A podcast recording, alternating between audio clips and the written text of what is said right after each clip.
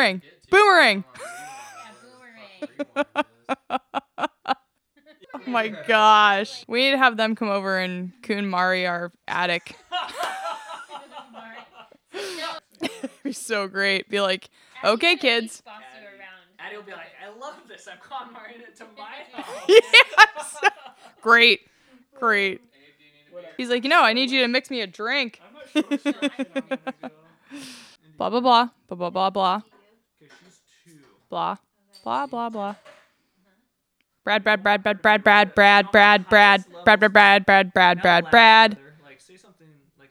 Ha ha ha ha. So, uh, she's a- Ha. so see the little line? That was her last- So peanut butter applesauce. How am I sounding? How are we sounding? Okay. Dude, this is a good day. Two two recordings in one Right. day. This is fun. Yeah, we I think we had like 34 comments or something. Yeah, And there was like a point where somebody called Kenton's phone and so he was gone. And I sat there for like 10 seconds like trying to play it cool like, "Oh, it's just a bad connection." And then I'm like, "He's not coming back." oh god. Okay. What are we going to do? Where's Kenton? All right. Well, I guess I'm going to disconnect and like call back and then like he pops up and he's like, "Hey, I'm here. Someone was calling my phone." And it's funny because one of the comments was, "Where the hell did Kenton go?" yeah. Cuz I'm just like sitting there trying to play it cool and then I'm like, mm, Yeah. "Nope." Kenton, Kenton, Can't. Ren 10 Renton. Mic check. Mic check. Mike, I'm a little hot. Peanut butter applesauce. Peanut butter applesauce. this is Alaska DIY. Alaska DIY. I gotcha. Hey. I've actually, I don't think I've bought booze at Costco since like our Grand Canyon trip. It's been a while since Really? I've gone in there. That'd be fun. I fun. just love big bottles of stuff for cheap. Yes. That's that's my kind of weekend. Yeah. But, uh, obviously, you guys brought the party. That's fun. yeah, we. uh I was looking at a couple different bottles of wine, and a few of them were from back home in like Columbia Valley, Washington. Did you guys drink wine there? Yeah, I mean good? occasionally. Oh yeah, there's some good wineries around for sure. Nice. Um, so I had a bottle in my hand, and I was like, "Port? I haven't had port in a long time." I'm like, and I'm just thinking like, she drinks red wine all the time. This is like, I love port. It's a dessert wine. Yeah, surely, she might. but She might. no, you don't have to try or like put on a Sipperoos. happy face just to make me feel good. I will. Yeah. Yes. We'll drink the Brad- port over Yeah, we'll this be over Brad here is just a drinking yes out of the man. bottle. the beer. Like, go put the, go put See, this is why Brad and I are a good team because he's a yes man. I I'm a am no ye- woman. I'm a total yes. Are man. ya? Yeah. Yep. Cheers, man. Cheers. Cheers to being the yes man. I'm just gonna get this right up in my We grill won't as even I sit pour back. We'll just pass the bottle back and forth. Yes. I would love that. Just take little hits off the bottle. The last time I was a yes man, I got scolded because people thought I was gonna float away in the Colorado River. Oh my god. So what was that? uh, we, me and this guy Max, we just got just Max is an enabler. Max is a total enabler. he's like a surfer. He's he's a an Alaskan surfer. A little closer. yeah, a little closer. A little closer. a little closer. There we go. Mac, Mac, he's like a. He's like, actually, he put it in your mouth. Oh, I need a video of that, man.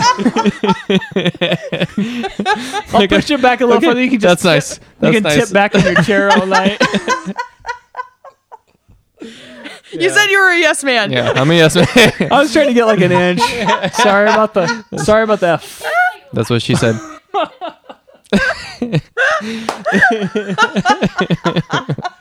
Oh my god, this is not gonna work. So do you get, Brad? Yeah. A mouthful. Okay, so I'm sorry. Shit, you're on the. Are we recording? Oh yeah, we've been recording for a while. We're trying to set the stage, Brad. We're uh, setting the tone. That's right. I'm sorry. So what there I the s- well, With a mouthful. Hmm. you were on the Grand Canyon River. I mean, the Colorado River. Yep. With Max, who's a total enabler.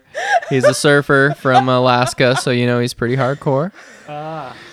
And there's this one random night where we all, I don't know, there on the river. There's, you know, you have 30 days with the same people, and so you have crazy nights, and then you have mostly most of the nights are, I guess it depends on the crowd you're with, but most of the nights are pretty mellow. You know, people go out there because they kind of like want to find their inner self and things like that. But then you have those nights where everybody, probably something to do with the stars, everybody like just is on another level.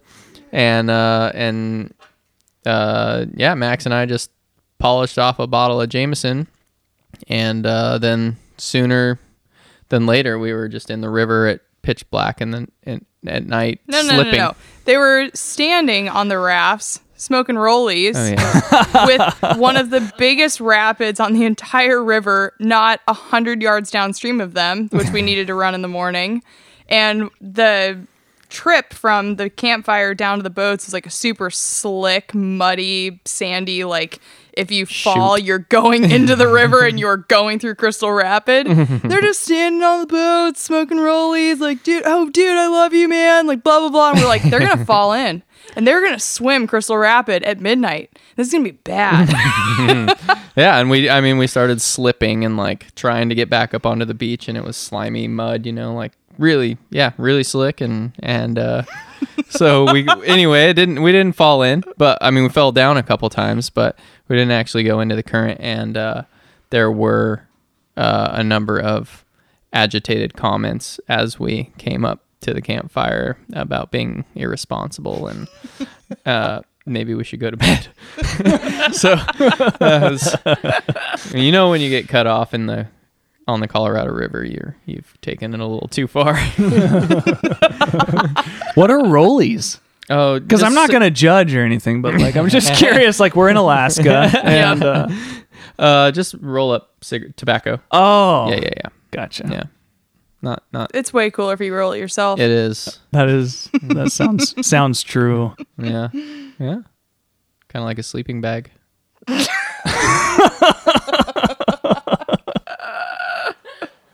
We're definitely recording, right, babe? Yeah, we're recording. Okay. Brad, what's your last name? Hurd. You heard? Hurd. like, wait, how do you spell that? H U R D. Oh, that one threw me for a loop. I didn't Yeah. see that coming. Yep. H U R D. Yep. Oh man. Um. Yeah, we were Jess and I were having that conversation on the way over here. Like, what's Brad's last name? I don't know.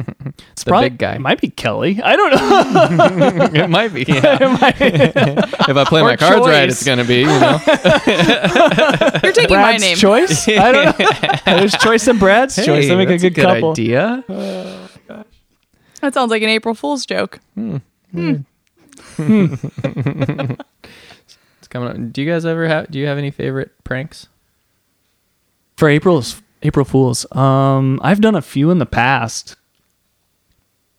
I wouldn't say I have a favorite. Hmm. Do we have? Do you have any favorites? Well, I'm not on a mic, but you know what? One of our friends. See, Jess should be on a mic. She this should is be my on a wife, mic. Jessica, See? talking in the background. I don't need a mic.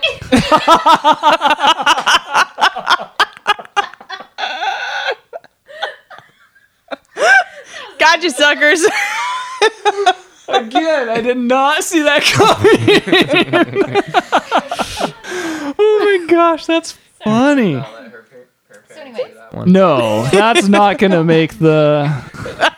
That can't make the cut. That's just for us. but anyways, it's still funny. Mm-hmm.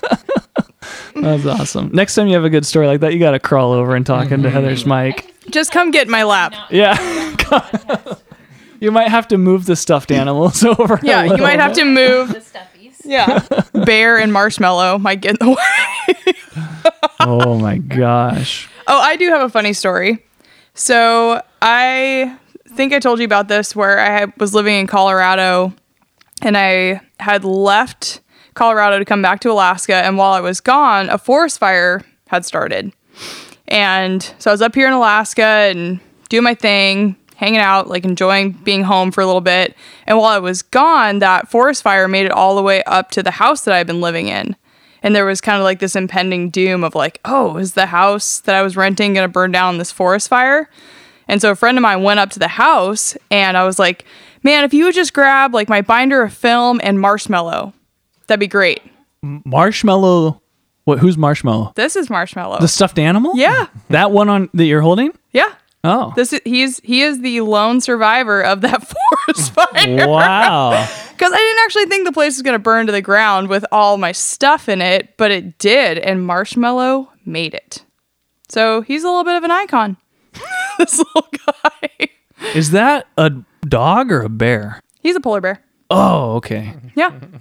yep. But Marshmallow, he has stories to tell. Awesome. Yep. All the way from Colorado. All the way. Cool.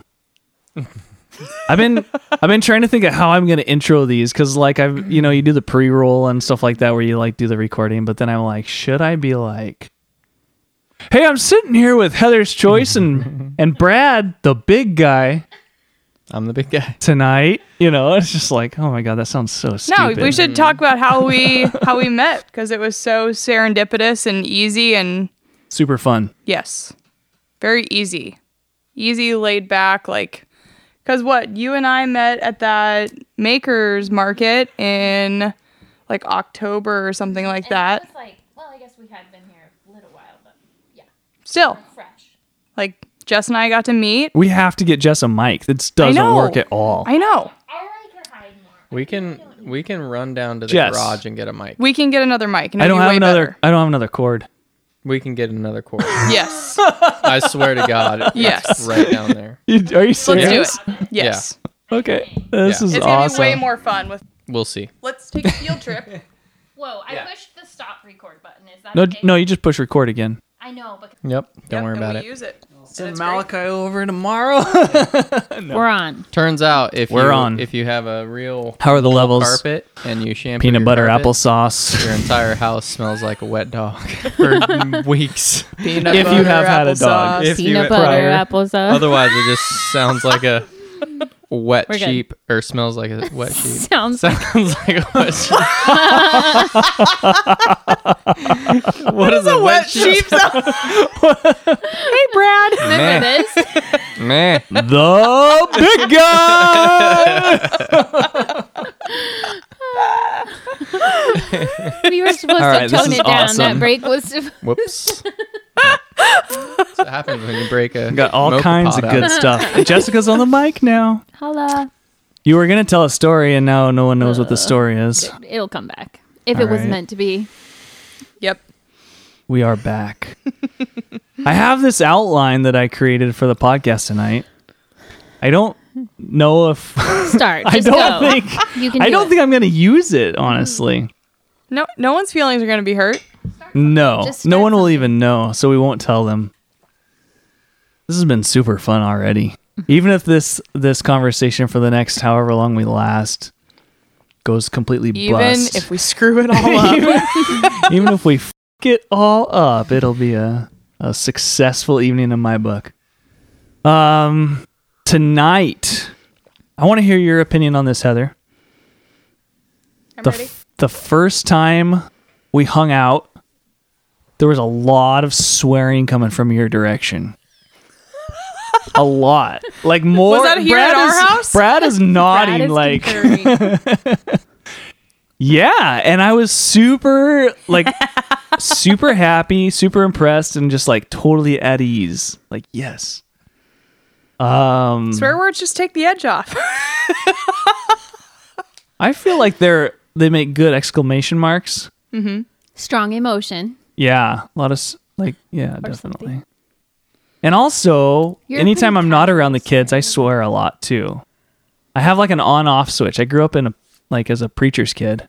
And so at home I didn't swear at all. And I think when I went to I like I was a product You're just of making public up for lost time. yeah, I'm making it for lost time. But no, I'd, I'd go to school and I'd just, you know, be dropping F bombs. I remember like one time at a track meet, like one of the volunteer helpers was like, oh, potty mouth, huh? You know, because I had like, I was jumping, like long jump or something and didn't, you know, didn't have a good jump and just dropping F bombs, you know, coming out of the sand pit. And I'm just like, oh, potty mouth, huh?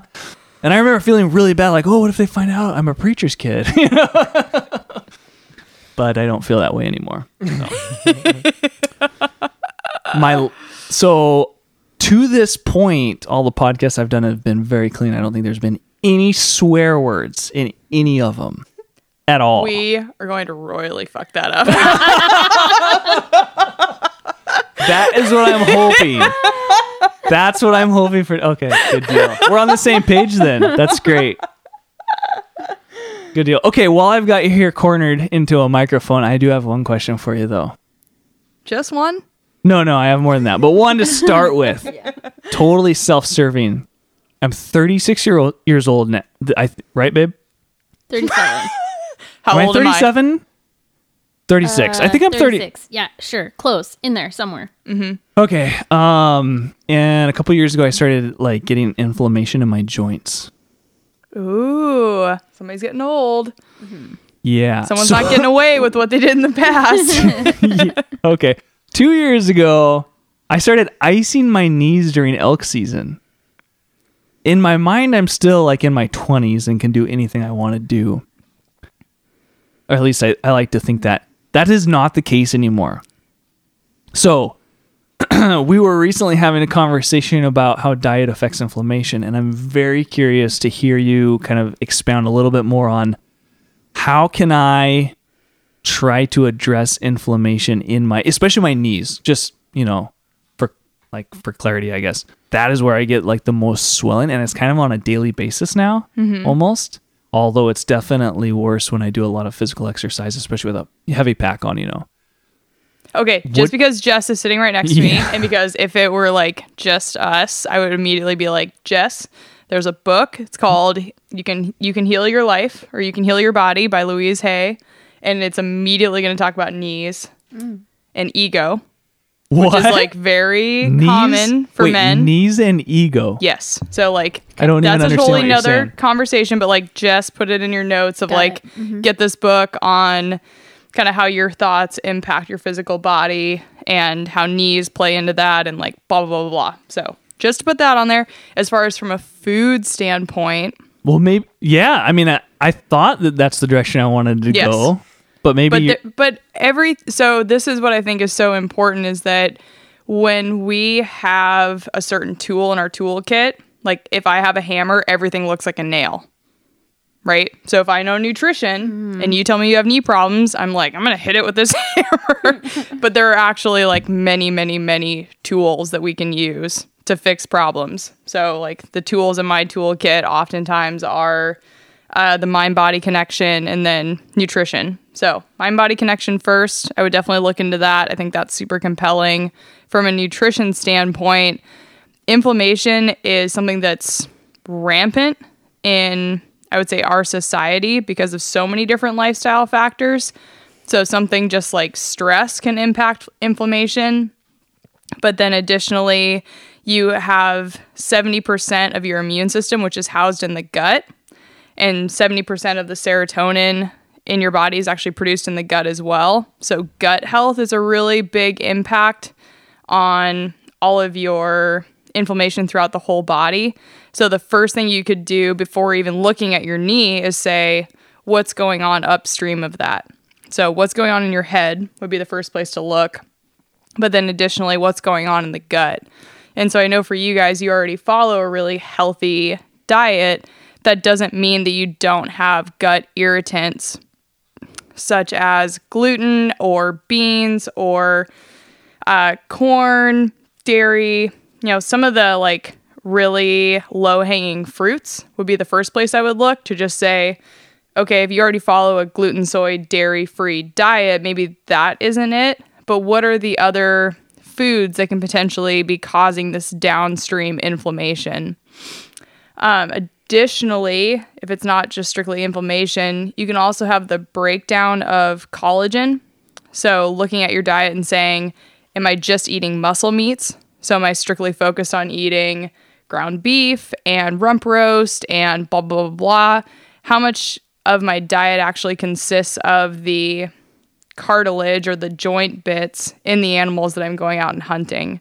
Because all of that stuff is actually going to contribute to your own joint health. So, getting more collagen or more glucosamine from bone broth and things like that can have a huge impact as well. So, if if you were a client coming to me saying, "I have joint pain, what should I do?" It would probably be like a three to six month process of here are the things that we're going to change and let's see if you notice a difference over that time frame so long answers No, it's super good. So mm-hmm. I'm really lots of hand fascinated- waving I'm really fascinated no. by the the the the first example you gave, the book. What is that about? So when I was a kid, if I would come down with like a fever or something, my parents were really geeked on this stuff and it was just all about how our mind impacts our our physical body. And so if I came down with a fever, they would say, "Well, you know, like are you having a childish reaction?" No, basically is this your way of kind of getting out of something or like a rash? Or if I would get a stomach ache, the response was, "Well, what are you dreading?" And it's basically recognizing that we have this uh, mind body connection that's really undeniable. So, if you've ever gotten nervous about something and you've noticed butterflies in your stomach, you don't physically have those butterflies, but the thought of, holy cow, I'm really scared, I'm really nervous, is having a physical impact on the body. And so it just takes it one step further and says that any physical manifestation of disease is really rooted in our thoughts.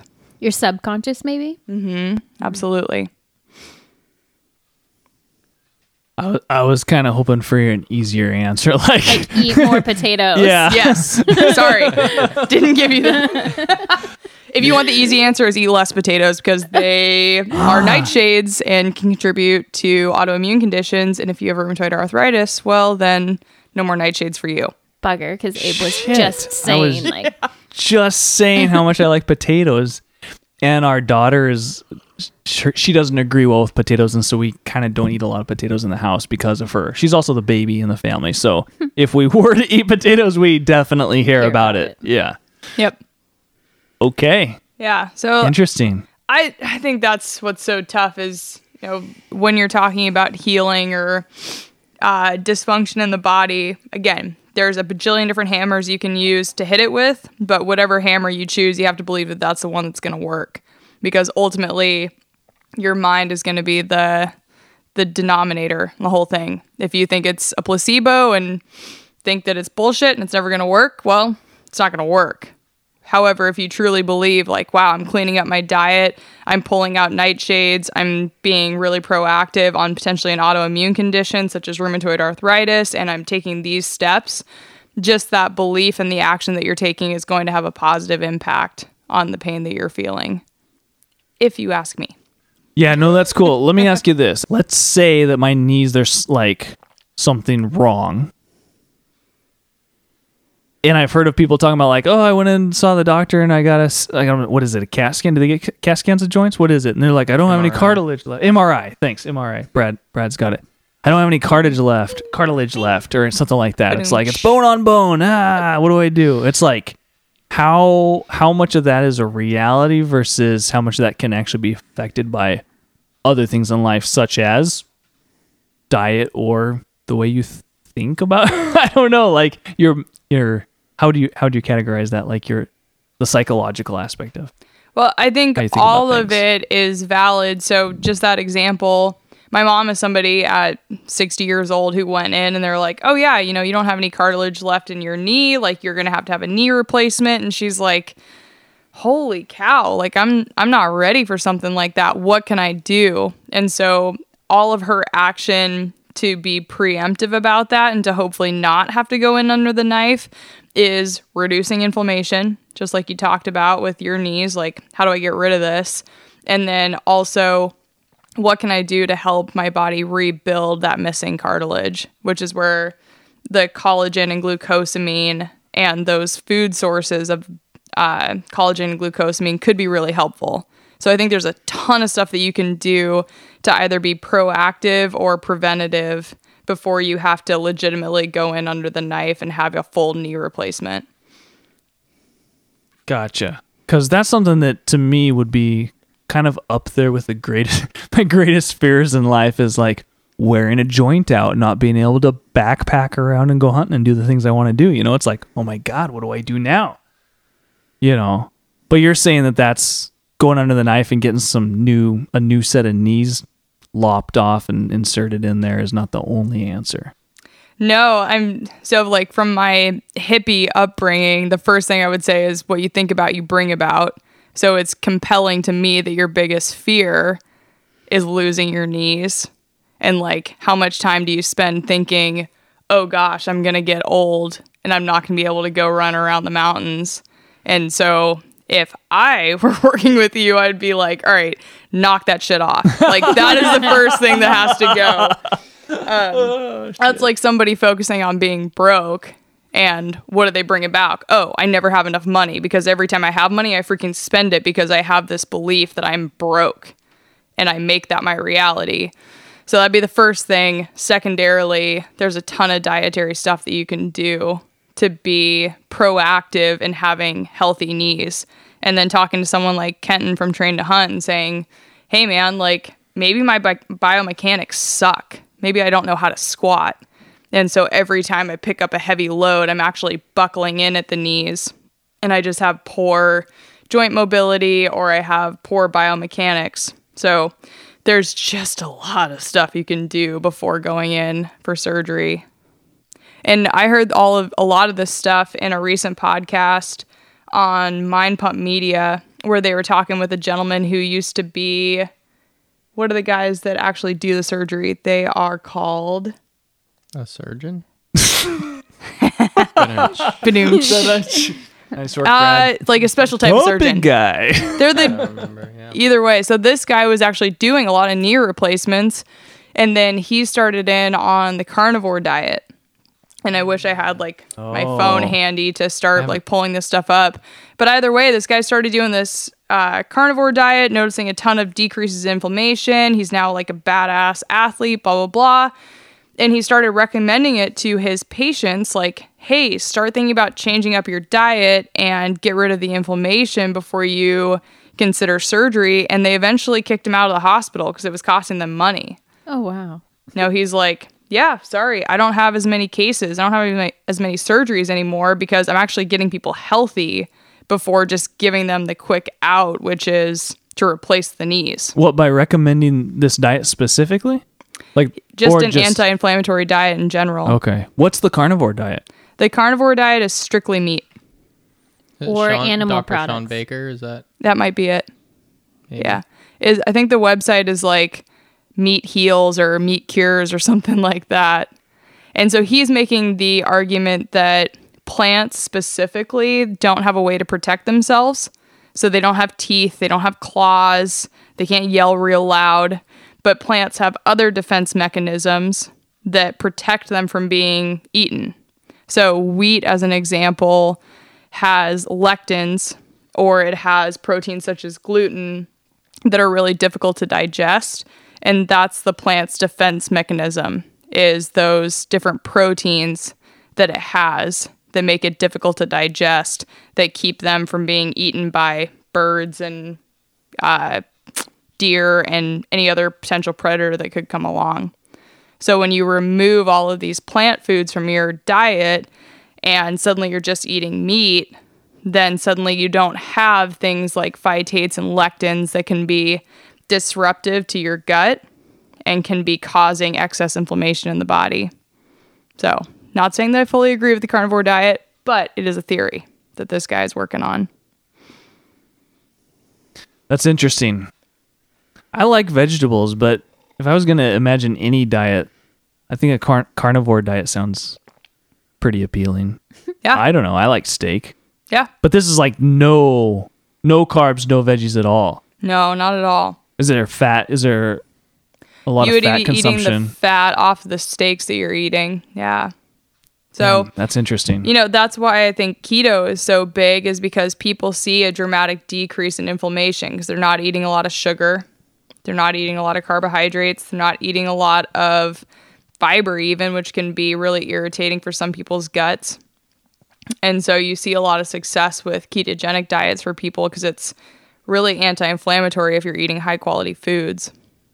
Let me ask you this. So there's a lot of diets out there, and I don't want to spend a lot of time on diets, right? Like I don't want to beat that horse. like Oh, come there's, on. There's so much fun stuff to talk about here. But I do have this question for you. like there's a lot of fad diets and I feel like a lot of them have to do with being kind of like on one end or another of the pendulum swing, right? And the carnivore diet definitely sounds like that, as is veganism and keto as well. Have you, like, in your experience, have you ever seen someone five, ten years down the road of ad- adhering to one of these diets that it still works, like after that amount of time, and they're still healthy and they still, you know, it's they're still seeing the benefits that someone might see after just a few months into a diet like this. Yeah, not with the carnivore diet specifically, since that's kind of a new concept. So I can't say that I know anybody in particular who's had success over five to 10 years, which is a really good point.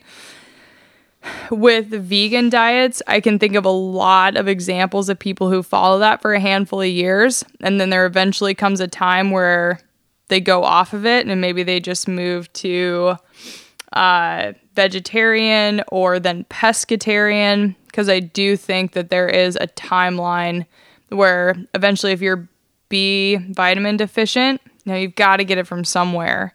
And so I can't think of too many people I know who have been really strict raw or really strict vegan for 5, 10, 15, 20 years that aren't doing some really heavy supplementing. And so, even if we look at our hunter gatherer ancestors, you're going to be really hard pressed to find any civilization that was strictly vegan or vegetarian. Well, that's just it. Like, I, you know, I see a lot of these diets, and, and a lot of them are based in theory of how we evolved and what kind of, what kind of, you know, like you mentioned, like, um, you know, v- vegetable defense mechanism mechanisms, or like how our bodies have evolved over years to digest certain types of foods. And it's like at some point we're we're the the coyotes and the crows. Like we came to be humans because we could kind of like do a little bit of everything and eat a little bit of everything and Absolutely. figure out how to survive. And so there's a part of me that's kind of like I'm not sure I totally buy into this like one hard line approach, even though you might be able to try a diet like keto, which I know like my wife Jess, who's here, has played with in the past and had really good success and felt really like a lot of benefit from over the short term. I'm not totally sold that over the long term that these are like the silver bullet. You know, like this is like for the rest of your life, this is exactly how you should eat and what you should be eating, and this is the answer to human health. Yeah. I don't, I don't know. And I don't even know if that's something worth chasing down here in this conversation, but No, I think you're spot on that they're with all of these diets, they can be really therapeutic. So if you approach it as that, like, okay, I'm gonna go on a fast. Why? Because I've been eating like shit. I need like That's a exactly- reset. That's exactly when I I needed it was for that kind of a Absolutely. So there's mm-hmm. like those therapeutic diets, and then there can also be the experimental diets. So, like, I'm just going to try this and see how I feel. And I'm going to do the carnivore diet for six weeks, and I feel freaking awesome. But then, like, I'm really craving some kale right now.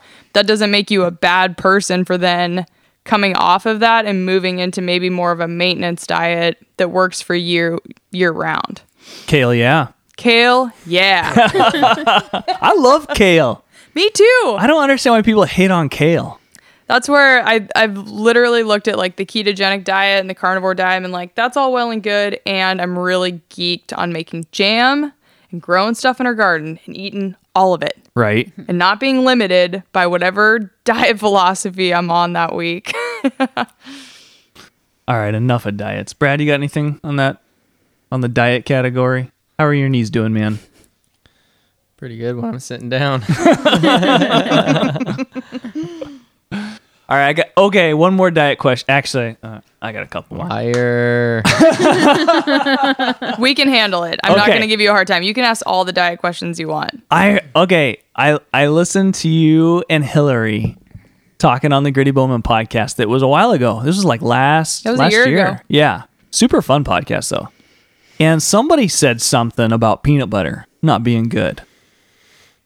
I want to officially take Brad issue just made with the this. biggest face. like, uh-uh. pure, pure disappointment. Whoever said that is Yeah. wrong, Brad him says. and Abe are together on that then because that's what Abe wants to know. is Give him permission to eat all the peanut I, butter. what's so wrong with peanut butter? Whew, I don't know that I have the the language that's like up to date, but first and foremost, peanut butter is actually really prone to mold because it's a ground plant. And so you can get aflatoxins. So imagine like being in an old house and breathing in black mold and thinking like, wow, that's really not that good for you to have this environmental toxin that's coming in all the time. And you can have that a lot with peanut butter, where there's actually these aflatoxins that are very irritating to your immune system and maybe can impact the inflammation in your knees, which I know you don't want to hear. But that's the biggest concern with peanut butter is not only is it potentially high in these molds that can be very irritating to the immune system, but then additionally the type of fat that peanut butter has is not anti-inflammatory, it's actually pro-inflammatory. So it's primarily omega 6s versus omega 3s. And so those omega 6 fats are promoting inflammation in the body, whereas the omega 3 fats that you would get from wild caught salmon are actually going to be anti inflammatory. So it really depends person to person. So long as you don't have a really intense reaction that's allergic, such as what is it called when you Anaphylactic. anaphylactic shock. As long as you don't have that, Not poten- yet. Yes, then potentially you can play around with peanut butter and see, wow, if I cut it out of my diet, do I notice a difference in my inflammation? Or if I introduce it into my diet, am I totally fine and I don't notice a difference at all? I like to play around with peanut butter with a spoon. Brad likes to play around with peanut butter and chocolate. Yeah. Oh my gosh, dude. Yeah. Are we best friends? I mean, we just became them. Besties. All right, so I want to tell you briefly about my favorite backcountry meal. What? We were gonna talk about how we met. That's why. Jessica's giving me hand signals and crypt- like, "No, no, no, no, cryptic no." messages across the room. I. Okay, There it is. okay, I'm gonna put my to favorite raise my backcountry meal on hold while Jessica tells this that was a story. signal. Your turn. Sorry. No, no, no, No, no. I want to hear it now. Just as a story. Remember, we were gonna talk about how we met. At You got to Makers eat the mic. Market. Oh, that's You got to eat the Here, I mic. got it. Okay. Flashback. Remember, you have to put the whole mic in your mouth. In your mouth. um, I just get excited when I remember things. Me too. That's where Me that's too. where my inflammation I'm is. extremely forgetful. So yeah. Okay, that's all. She, I think. Uh, You have job. to tell the story. Yeah, I want to hear I it. I don't. I That's just why we went and got a I mic saw at the you at the the Makers garage. Market, which was when we first moved up here, kind of, and Up I here w- being, to Alaska. yeah. And I just knew that you were at BHA last year, which I was kind of in and out of with Abe. And I was and so I grabbed your card cuz you had just posted about the BHA pint night and Abe was hunting and I thought, "Oh, we should we should figure out BHA up here in Alaska." And you were in charge of it. And so I stuck your card in my purse and then Abe's been off of hunting now since the end of December and I was like, "Hey, you should get in touch with Heather's Choice for pint nights or whatever. What that's what it is." And then we ran into you at Steam Dot. Which, like, was yeah. This is the funny part for me because I remember being at Steam Dot and I saw you and recognized you and I was like, oh yeah, we've met before. And then I saw Abe and I was like, he must be the husband that was off hunting. Yeah. And then me as the introverted, like only child, I was like, I can't go say hi to them. Shut cannot up. go say hi. I cannot that, go say too. hi. Oh, and I like come out of the bathroom and I look over and I'm like, fuck, they're looking at me. Okay, I have to go say hi. And then it was like magic ever since. And You, you know are what? not See? introverted. How are you introverted? Are you Brad serious? is, is nodding in my defense. You are one of the the best fake extroverted persons that I know. Then Thank you. I will. no, and I mean that as a total like total compliment. Like I would have never in a in a million years guessed you were introverted. Because in my, from my perspective, okay, here's I was like fangirling a little bit. I'm like, oh my Yeah, God, I was gonna say, Heather's that's us. there. We're like, that's Heather from Heather's Oh Choice. my Just told me about Yeah. her. I should like drum up the courage to go over and introduce myself no, and no, say no, no. hi. No. And then you just walk up and you're just like, hey guys. like, "Aw." Yeah. Full of shit. if Brad had been there, I would have been like, We should probably talk to those people. No- Shut I'm not gonna go do it. Oh my but you should go. You, Backwards. you should go say yeah, hi. I'm yeah. She I'm a total like shield. Like She's pushing you out yeah, there. yeah. Like we would be walking like down through like you know the trade shows. It's kind of narrow and people are like brushing shoulders and stuff. And she would be behind me probably and like holding me by the arms. And as soon as we came to pass you, she would like run me into you, and that would be the icebreaker. That's your cue to where start I'm talking. like, oh, I'm sorry, uh, blah blah blah. Oh, hey, You're my wearing name's a Brad, Heather's and this is Heather uh, of Heather's Choice. and then and then Hi. I'm gone, and then I'm out of the picture. Yeah, exactly. And then everything's fine. But it's that it's that initial like even even when we hire a new employee, I'm like, hey Heather, are you gonna go say hi to so and so? And she's like, this is a true story. I'm nervous. I want. I want to give them a Heather's Choice shirt, but I. Yeah, I don't want to no, go say yeah, hi. yeah, yeah, no, again, true true story. She will like make a nice little gift bag with a shirt and um, probably now some like A handwritten some card. single use gloves or something. Single-use and gloves. like tissue employees. paper and yeah, it, and, like tie a little bow on it, and then she'll say, "Can you go give this to?" you know, and, and she's a total introvert. Aw. like at, at, so at great. first, I never and would have then pegged as soon as as soon as you get her to start yapping, it's yapping.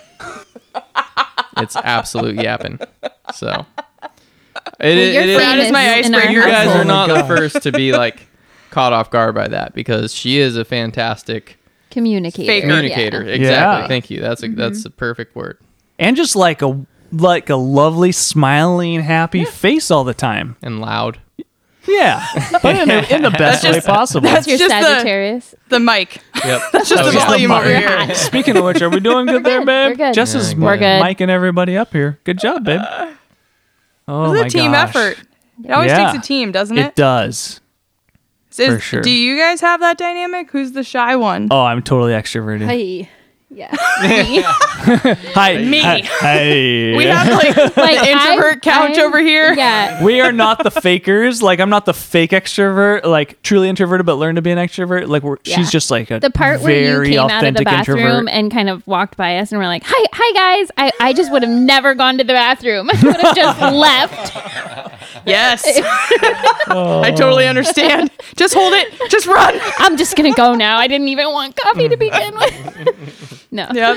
I don't know painful why. It sometimes. is so painful. Yeah, which is why the BHA thing for me was like Abe knows these people, and I was gonna I meet don't, people. though. Like, I or just like make it up. it's more your crowd. So I don't know. It was good. It was good for me to go. I was happy to be there, and BHA is the kind of hunting crowd that we wanted to always find. It's been really great. We've met a lot of good people, and for our kids, like our kids are super excited about it, and well, it's just like a lot of really good, authentic folks. yeah, And I who think we- are adventurous hunters. Yes. and Yes. fishermen. Yeah. Yeah. And it was fun to go as a couple because we have five kids at home. It's tough to get out of the house and get away for a Oh, yeah. weekend. We were alone. And um, for the two of us to be able to go do that and hang out together and meet folks and meet other couples and uh, like-minded folks who were really into you know outdoors and had a lot of them had families and just similar values. That was super fun. Great. hmm It was really cool. Yeah. BHA is a good.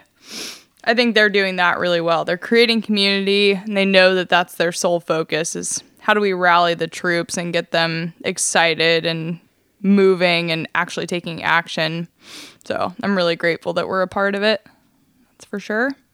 Yeah, us too. Plus, at the rendezvous last year in Missoula, we took our we had a seek outside teepee that we had just purchased with a wood stove, and we're like, dude, we're not staying in a hotel. Well, this was me. I think Jess was like, uh, can we stay in a hotel? I was like, no way. We got this new teepee. We got to go try it out. So we drove out of Missoula up into the hills, and then I was really nervous about leaving it out, like leaving it out there while we were at the show the whole time. So I hiked it up on the hill away from the road, so nobody was gonna find it, and we pitched that sucker up there and had a really nice time. It's a huge teepee, and it, you know we we cut firewood and stuff like that. So at night we had a fire and rolled out our our cots and stuff like that. And then there was this damn bird that kept mm-hmm. hollering all night. So for two nights in a row, I don't think we got any sleep. Mm-hmm.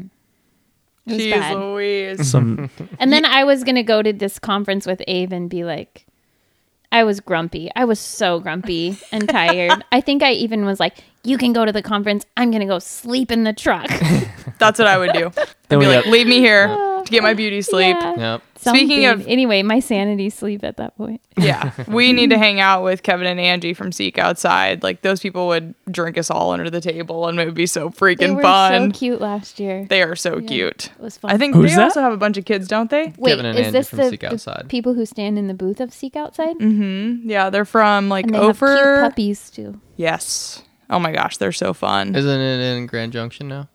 They might be in Grand Junction. I Junction. think Seek Outside might be. I may be wrong, but I think it's Grand Junction. But I just Yeah. finally, I just finally seam sealed our teepee. We have a 16 man teepee because we've got a lot of kids, and I was But like, not 16. not got room 16. for ten more. Yeah. Yeah, right. Brad, those Brad. but let me explain to you how those Ten how puppies. these things are Ten named. puppies. It's like puppies if you can fine. cram that many bodies horizontal onto the floor, that's how it's named. So I'm Oh. thinking like, okay, like let's do cots and not be ridiculous, and we can cook inside. and we can cook inside. Yeah, so, So literally, really awesome. our family can sleep in half of the 16. We've done it before in half Mm-hmm. of the 60 man teepee with a wood stove in the middle. And a folding table and coolers and piles of shit on the other side. It's like a cabin inside. It's literally almost as big as yeah. Can we yeah, come on a almost trip? as big as this room. Yeah, fun. totally. It's seam sealed now. I had it set up on Kodiak last fall without it being seam sealed. with a client. And with a client on a guided hunt, and I was kind of like, I wonder how this is gonna go. And um, sometimes we get beautiful weather on Kodiak, and this was not one of those times. Sometimes exact, exact Sometimes. So- Sometimes, but like not most 20% times. of the time. After the third night of getting dripped on inside the tent, which was fine because it was like 85 degrees in there, because I was stoking that fire all night long. We finally like rolled it up and yeah, hightailed it out of there and That's funny. super fun though. It's seam sealed now. Seam sealed. Hmm. Shit. Okay. Oh, I did have a question for you about peanut butter though. Back to Another the peanut one? butter? No, I just want you to tell me like that it's okay to eat it because it is my absolute favorite food in the backcountry, and I literally take a jar, like a plastic jar, of peanut butter. You know, I don't know, a pint size. Yeah. What's a pi- how many ounces is a pint? 16 ounces. Yeah, a pint sized jar for about every three to four days of hunting, and Yep. I eat it with a spoon. That's the And you're with your telling me needs. that's You're answering bad. your own questions. You're telling me that's bad? I can't. No, there are plenty of other things we can do before we take away your peanut butter. Okay. Because the other thing We'll is get I you some eat it with chocolate. Yeah, we'll get you some collagen. We'll get you some bone broth. We'll like we'll do plenty of other things before. We'll, peanut butter, taking that away will be the last resort in your uh, journey to healthy knees. Oh my gosh. Okay. Thanks, Heather. Thanks so much. no, but I got there by eating Mountain House on these hunts and like just feeling like I would get back from a hunt and I would be craving mayonnaise, french fries, peanut butter, sardines, like anything super fatty. Yep. And so finally I was just like, fuck it. I'm taking the peanut butter and the sardines with me in my pack. I don't care if it's heavy or not. Like I'll come back after I would come back after a five day or seven day hunt on eating Mountain House and granola bars and just my body is just like, you know, ravenous for anything with fat in it. Yeah. I mean, that would be the first thing is looking at something like a mountain house and seeing how much gluten and soy and dairy are in each one of those meals and how that can be contributing to inflammation. So if you took out some of those really just agitating ingredients right away, you might see an improvement. Like we heard that from our buddies John and Casey from 60th Parallel who were saying, "Yeah, you know, I'd go on 10-day hunts and have a lot of joint pain." But as soon as I cleaned up my nutrition, a lot of that joint pain went away. And you you've gone from eating mountain houses a while ago, but you Mm-hmm. still have sore knees. Yeah. Yeah, I mean I got some inflammation or whatever. There's so yeah, I don't That's know. me. I don't know. I, I think we all we don't do. have to solve this problem here. I'm Yeah. just really reluctant to give up my jar of peanut butter. No, you don't have to. There's Okay, plenty of other things we can do. And inflammation is like, I think that is something that we all deal with and we all have to be proactive about. So no matter who you are, no matter how, how healthy you eat, if you train hard or if you have like any amount of stress, you're dealing with inflammation. And inflammation is going to be the root of every single disease that we encounter in our lifetime. So you are not the only one who's dealing with it. That makes me feel a lot better. Oh, good. I need another beer. Does anybody else Yep. need another drink? Coffee, do beer. do you I, need? I need a I'm glass of wine, Wine? please. Oh, yeah, I'll do a beer. Beer. Okay, I'm gonna get the beer. Let me ask a should quick question. Nah, I'm not gonna ask a question. That's lame. I'll just grab the beer. Do you want it to stop or keep going? Uh, uh, yeah, you can pause it for a second. Just push the record button or the pause button? this one? Is it decanted? Are you good? Uh, it's it's great. What did I just do? what did just do? I thought I pushed the pause button. Look, it's play pause. All you do is Good boy. I just got really nervous. Like, what if I didn't push No, you're the fine. buttons right? I don't want to be in charge of this. You can slide it over here. Do you want me to be- to be in No, charge? it's okay. As Here. long as- I didn't think you were gonna be doing anything, so I can be in charge. Okay, let me get my drink out of there. She's like, you can take this, but don't take my drink. there. Yeah, Thank you. totally. It's like the brain of the board. Man, this is actually really fun though to cow. have people in our living room. Yeah. It's rare that our living room actually has People. more than just us in it. this is really fun. Okay. Okay? Yes, absolutely. Hi, Brad. Hi. I feel much better. I was starting to squirm. Oh, you needed to wait. Had to I- whizzle? I had to go to the to the Oh. restroom. To the little We have boys' three room. That's more. when you do the. I Yeah. remembered. Oh, yeah, exactly. I was trying to think of like I how I forgot could that I because gave- I oh I I was I was trying to think of how I could. Cause Abe was saying that you gotta like just say it, Yeah. but like, can do you really just say I gotta I gotta piss?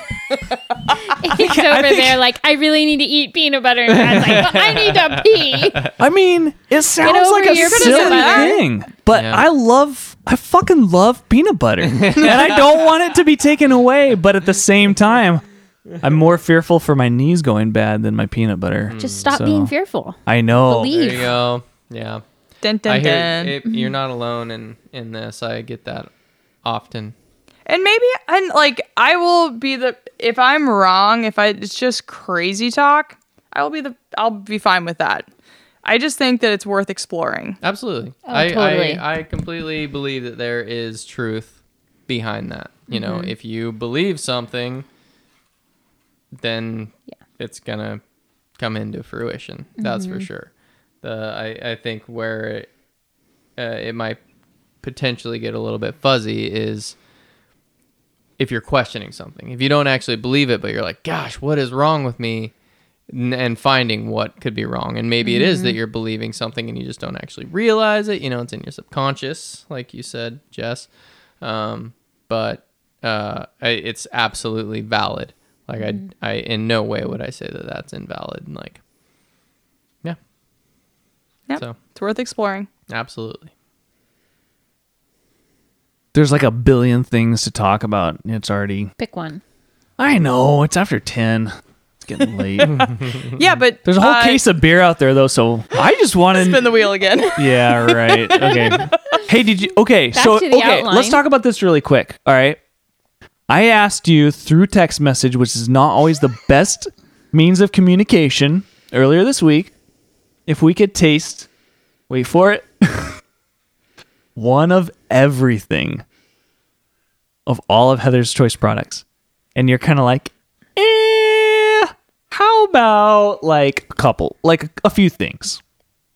and that's cool. Did you guys happen to do you have a few things to taste test? Because I kind of don't think that that's the right thing to do right now. I don't think so. Just be my biggest hang up with that is just how flavorful and dense our stuff is. That unless we like chop it up into little itty bitty pieces and you get like one teensy weensy bit of a packaroon and then like cleanse your palate and try the next one. I just don't know how satisfying it would be because everything that we make is very, I would say, bold or it's mm-hmm. very calorically dense. So especially like after a full meal and you're not hungry, like how good are things going to taste when you're not actually hungry? So that was my biggest uh, hang up with that is that we wanted to treat you guys to a bomb ass meal. And you Well. did.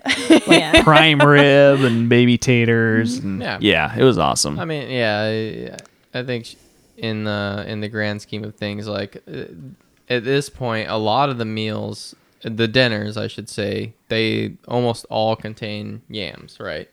So then it's like if you're gonna taste them all in a row, you're gonna taste yams in almost everything. And there's some things that you know, there's some spices that are consistent throughout all the meals. So it it, it might like tasting them in a tasting setting, yeah, a, a succession like that might be just overkill, I guess. I think that you guys are just a little too close to your product. I think you might be right. Amen. I think you're absolutely Amen. right. And um, it's like you live with it every day, and you just don't think it's that cool. I think you're I think you're spot on, man. Like I, I and I'm so freaking excited for this USDA inspection to be done so that we can release some new meals that are new to us as well because Yeah. I think that's Yes. going to re- renew some some excitement because uh, I think that we hear the same comments over and over again, whether they're good or or you know or negative, um, uh, regarding our meals, and it's and we are just a bit numb to both sides of it. Sure. It's like, oh, this is so great, or like, oh, I would rather have Mountain House, you know, blah blah blah. But um, I think that you're spot on. That it's we are just as equally as ready for a change as as you might be. So Yeah, that's my biggest objective for this year is to introduce some new products because even the new Packaroon flavors we introduced this year are now some of my favorites. Just because they're new and it's different. And like, I still will always go back to the salmon chowder. Like, if we were going on a trip Yeah. tomorrow, I would take the salmon chowder and I want to keep that meal forever. But for the most part, the rest of them I'm kind of ready for something different, ready for some change. So for me, it's like, eh, palate fatigue. But for somebody who's brand new to the product, it maybe wouldn't be. yeah. So yeah, that's a good point though. I, I, I've had I've tasted a few things. I haven't tasted the whole lineup, and I'm kind of a total food nerd. Oh. Or like, yeah. So here's what I would love to do is sometime in the future, and maybe it won't be until like this summer or something like that. I know summer can get busy. We're you guys. gonna go to the 16 person teepee, right.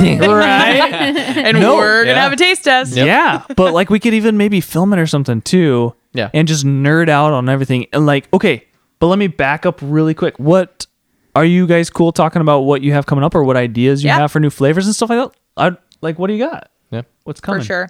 So right now we moved into our new kitchen space in December and we're working through all of the certifications. So that's the health department, it's the FDA, it's the USDA, it's gluten free, it's like every hoop. It is set up in a row and we're just jumping through them. But as soon as we get this USDA certification in particular, we want to release chicken mole, which mm. Brad and I have been doing some serious taste testing on. With cocoa powder like in it, like the chocolate in it? chocolate, Yeah. almonds, raisins. It is so freaking good. We've actually taken that one on a couple trips. Uh, we did that for your birthday this year. We went to a cabin and took chicken mole, and it was awesome. We really want to do a shepherd's pie. We had that before, but we made it with elk and came to find out that even pasture raised, grass fed elk wasn't a sustainable source of protein. So we ended up letting that meal go. But we want to bring it back with grass fed beef from here in Alaska. You gonna do Sitkinak? What's that? Beef? Sitkinak beef? That's that's an option. We're we're still oh. determining. There's Okay. the Sitkinak is is one. Um, there are some up in the Matanuska Valley or even further north. That Oh, we cool. Potentially might. Yeah. Yeah. We have friends who do have done like a half of beef from Sitkinak every year, and like w- they've shared it with some meals with us. It's awesome. Yeah. Good. Like the quality Yeah. of them is Right. really good. Right. Yeah, and it's just on some some wild animals on an island almost is kind of what it's like. And then they go round them up and butcher them. It's yeah, crazy. That is awesome. So psyched to hear that. So yeah, we want to find some good quality Alaskan grass-fed beef. Uh, I really want to do African peanut stew, just as like a really awesome hearty vegetarian meal option, and then a French lentil soup because. Holy cow, I ate a lot of lentil soup in college. That was like my go to meal. And I think that would be another really good hearty one for us to release. Vegetarian. Mm-hmm. What about ribs? Have you guys thought about that one? You mean ribeye? or and or Yep. yep. If you can figure out a way to to dehydrate and and and reduce the weight of bones as well. It would take a curved foil bag. Yeah, Got to conform to the shape of the rack of ribs. I think I saw I've seen them in the deli section actually. It's already there. You just- really? Yeah, well, I mean not dehydrated, but it's they they've got to figure it out. Well, I was thinking deer ribs. They're smaller Oh, and yeah, more yeah, compact. The bones are thinner. Especially blacktail. right? right? Kodiak that Island black. stuff. Yep, okay. exactly. Um, Oh, what else? There was also at at one point we were talking about something. This is a, an exciting name. It's called White Lightning Chicken Chili. Mm-hmm. It's got booze in it. No, no, it's just a white bean chicken Oh. chili. yep. It's really good. white beans. Yep. Yeah. So I think as soon as we get this USDA grant of inspection, it's just going to fling open a lot of doors and we'll be able to say, okay, like let's release this meal and try it on for size and see how people like it. But I think for the last three years, we've been so limited since we haven't had the ability to go into our own kitchen and whip up a meal and produce a short run and see how it's received. And I think that that's going to be pretty exciting for us in the next year assuming that we can get the government to show up and actually give us our grant of inspection. Yeah. So that's that's the one thing that I don't know if we've we've spoken with this or spoken about this before, but um, the the USDA isn't as far as what we're the branch that we're working with isn't really present within Alaska. Oh, wow. Um, and so our nearest USDA inspector is in Idaho. And so for us to be going through this, it's a lot of like just convincing them that it's even worthwhile. Um, and so you know, we've got um, a food food safety consultant that we've been working with since Heather started the company, and he's he does a really great job. And basically every day he's prodding them, sending them a message, giving them a phone call, saying, "Hey, hey, hey, like we're waiting on you guys. We are waiting, like we are ready. Send us something, and we'll send it right back. We're dotting our i's, we're crossing our t's." Uh, and so as soon as they, like Heather often says, uh, if they say jump, you we say how high, and we do it. Um, but it's it's at their pace. So uh, until they decide, okay, like you guys are good to go, we're just waiting patiently. Which, Abe, I have a question for you because Sure. it's all well and good for us to sit back and say, like, oh, yeah, well, like, I'd love to have this meal on the trail. I'd love to have this. I'd love to have that. But as somebody who spends how many days in the field? I good question. Um a lot, but recently recently, like I mean, in all honesty, like I took a few years off and worked a corporate job and you know, worked in a at a desk for, you know, while the the kids were really young, so I'm just jumping back into it.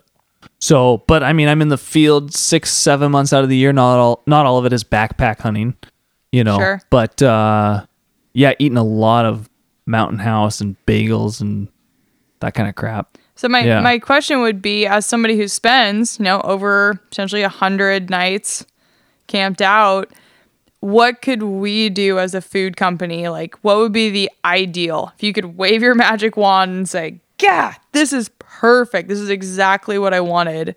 What would it be? Like lightweight peanut butter. It's called powdered peanut butter. It already exists. But that doesn't yeah, that doesn't have the oil in it. Is the oil what's heavy? The peanut oil? Man, I don't think Get so. over the peanut butter all already. I think it's the oh My quantity. God. It's the pint at a time. The pint every three days. I'm the one that has to buy it at Costco, and it's oh. embarrassing. Actually, I've slowed At least down a you lot. don't have to go to Costco and buy a The maple truckload of syrup. maple syrup every time. Ooh. Kids came home from packing packaroons or labeling the bags the other day, and they were like, "Do you know how many bottles of maple syrup Heather's Choice has?" You know what's going to be so satisfying for Brad and I is when we get to buy our first 55 gallon drum of maple, Maple syrup You don't have to with buy a the tap. Yep. Yeah. Our kids aren't going to be allowed to come over and volunteer anymore. They're going to be sucking off that yeah, they're going to be standing beneath the spigot. They're going to be like, I've got toast in my pockets and I know what to do with it. Put the We'll have a syrup French on. toast party Yeah, exactly. at the Heather's Choice kitchen. Perfect. no, you didn't I, answer her question. I didn't answer your question. Honestly, I think that. Hand signals. Yeah, Jessica's waving frantically in the corner. I don't know. Somebody what it give this means. girl Stay another on topic. drink. Answer the She's too on Stay top of it. Stay- I never stay on top. this is painful. I think that that is like, I think that's one of the toughest questions, you know, just in general about backpack hunting is like you've got a base pack weight and then it has, you know, that that is completely free of consumables. So it's like all of your, you know, your static weight type items, gear, and, and whatever. That's never going to change, right? And then you start throwing in things like fuel, you know, liquids, w- water, what, whatever, and then your consumable foods and stuff like that, right? And so, like when I think of going into the backcountry, I'm I'm thinking a lot about weight because I found over the years, one, I'm not in my 20s anymore, even though I like to think I can do what I did in my 20s. Um, but I found that like I can just go. It's just so much more fun. I can go so much farther, so much and be so much freer and enjoy the experience more fully when my pack is lighter, right? And so, I mean, it's not rocket I'm only science. laughing because I think Brad packs heavier than anybody I've ever met in my life. I'll bring the kitchen sink for sure.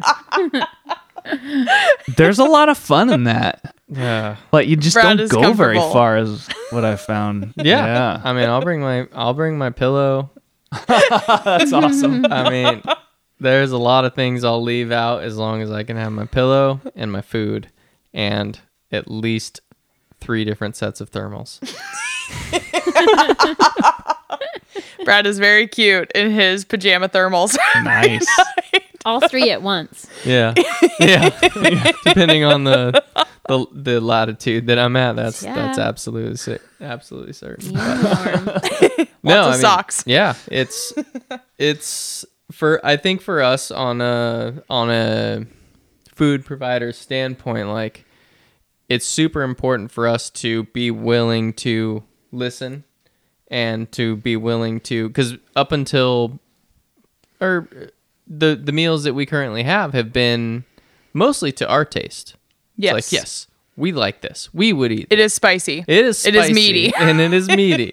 um, but over the last three and a half years, we've gotten a lot of comments like, "Hey, I love what you're doing. I love um, your message. I love the nutrition behind what you're providing, but I can't eat spicy food." You know, and so like legitimately, like what Heather just asked you uh, the the feedback that we can get that is the most genuine um, we can receive from customers is like gold to us because it's like oh well okay I guess not everybody has likes uh, Chipotle.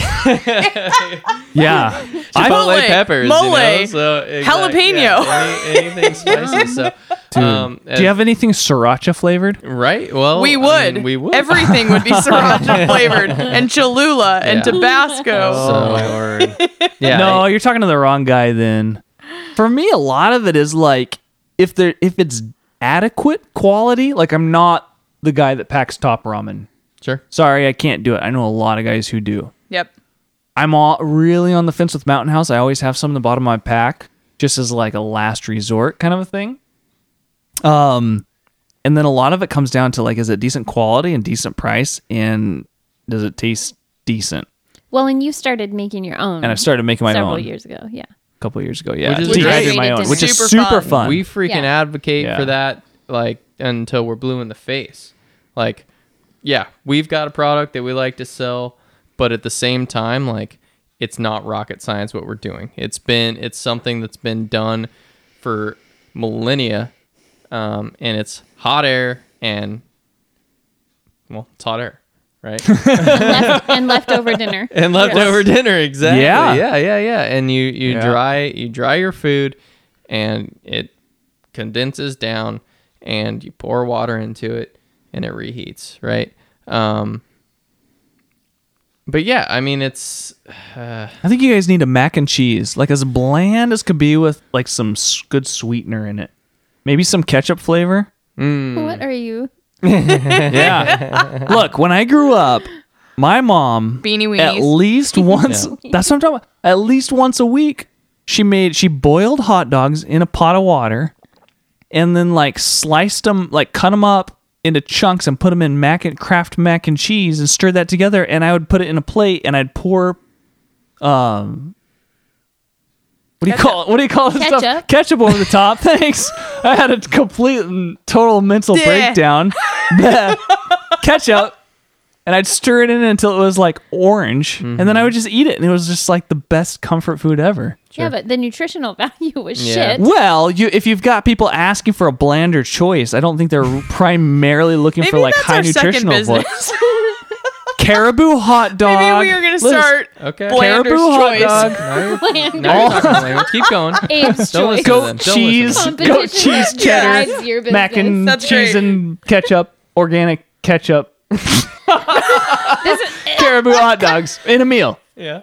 Which I'm Done. pretty sure Brad has described that meal Sriracha. to a T that his mom made. Yeah. Really? Without all the healthy like. No, I didn't. No, no, I no, didn't like have the that. Kraft and the hot Yeah, yeah, dogs yeah, and yeah, Yeah. yeah, yeah, yeah, yeah. I feel like we're brothers from another Yeah. mother. another mother. Yeah, there's a lot of, a lot of love. You guys can sit around and have mac and cheese and hot boiled hot Yeah. dogs and peanut butter and chocolate chips Yeah. and just be two peas in a pod. Mm-hmm. We can do that. No, I I, mean, I haven't on. eaten that meal in a long time, No, no, no. But, but I will say, I think that that's clearly on the radar. Is like, gosh, how do we provide some meals that just feels like a little bit more home cooking and isn't quite as exotic. And even for us, like we make stew all the time in the crock pot at home, and it's just freaking onions and tomatoes and celery and stew meat and broth. It's like, gosh, this would be great in a bag. Mm-hmm. yeah. So I, I'm looking forward to having the flexibility to create some different recipes that are a little more approachable, but still super duper good. Yep. You know what? I was really surprised by your lavender packaroons. They're lavender, right? Is that my, am I getting that right? Lemon lavender. Lemon lavender. Yeah. So I tried one the other day, and I was just like, lavender. That's kind of one of those Foo foo. kind of astringent, kind of medicinal type Yeah. smells. I was thinking of it as like an aroma, and uh, and then I ate it, and I was like, oh wow, that's hmm, that's really good. It's pretty nice, right? Yeah, it's totally different. Where, how'd you guys come up with that one? It's all her. Yep. I just like lavender everything. So back to my hippy dippy parents, they would always give me lavender at night before bed to for just because it's calming. And to this day, I think for the last like 20 years of my life, I've put on lavender essential oils before bed. And I think lemon, lemon and lavender is a perfect combination. So that is all just uh, being a hippie. So is that the the packaroons you're supposed to eat as dessert before bed? Is that is that they, what you do? they are calming. They're They- calming? They, have a calming effect. I always think of it in terms of soap. Like when I smelled them, I was like almost like, oh, lavender soap. I was like holding everything in my body was holding back from saying, "Did you think it tasted like soap?" Because if you tell me it tasted like soap, you're out of here. It was just like soap, but way better. Yep. Tasted better. Yeah, so I've freaking soap. funny. I think you should But try you haven't tasted shit. Coffee chocolate. Shit packaroons? Is that what you said? When people tell us those days are like shit, it's like, well, when was the last time you ate shit? We actually- I eat shit like you for breakfast every day. You eat shit. if you're Happy Gilmore, yeah. you eat shit for breakfast? Yeah. that's our new response to people who email and say this tasted like shit. You eat pieces of shit for breakfast? How, wait a second. How many times a week do you guys get emails about people saying your food tastes like shit? I don't think it's weekly. It's not weekly. Monthly? It's not even monthly. There's there's there's very few, very few negative. very few we get. outspoken people. You would have laughed at the I was at the Western Hunting Expo and some older gentleman walked up to the table and like we'd had a great weekend, like we were selling a bunch of stuff. And this guy walks up and he's like, "Oh yeah, I've had this stuff before. Man, it tasted like shit." And like I legitimately was like almost in tears and like okay, thanks. And like he was old enough to be my dad, and I wanted to be like, listen, you motherfucker. like He probably- I poured my life and soul into this business. Like you don't understand. He probably talks like that to his grandkids. Gosh, I was so upset, and thankfully I had other people at the booth who were like, "You're gonna be Yeah, okay." I mean, it's it, it's hard, you know, because customer service in any any industry is hard, but everybody knows that, especially when it comes to food, you know, even at a restaurant, the servers take you know get a lot of the flack. Uh, if Totally. you know if something's undercooked or if it's over salted. Or I mean, cold. everybody has part. It's cold. Uh, Do you ever get complaints about your food being cold? yes, if you were a mountaineer and you're at Yeah. eighteen thousand Yeah. feet yeah, after al- twenty minutes, altitude does Just- funny you things. can- and you just dehydrated reply, "Learn to boil water." yeah it's uh it's it's interesting but at the uh, i don't know it, at the same time it, it for us it comes down to we it's customer service right like Yeah. you've got to listen and and the majority of the feedback is positive and not not always like positive and like oh you're so great but it's positive in that like again, people support what we're doing and they're like, "Hey, I had this experience and it wasn't that great." And for us it's like, "Okay.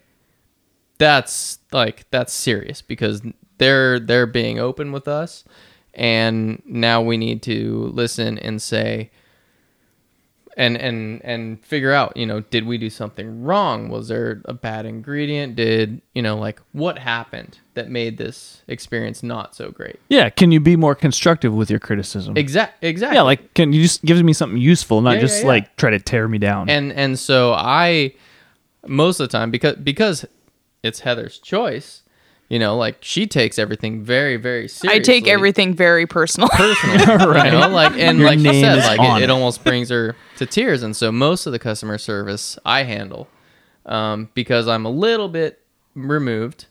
Um, because my name's not on the bag, so that helps. Uh, but uh, You're like, I'm not the idiot idiot who chose to put lemon and lavender Yeah. into the no, no, Our kids loved it. yeah, Yeah. yeah, and most do, but you know, Most kids do. Mo- uh, mo- I mean, mo- yeah.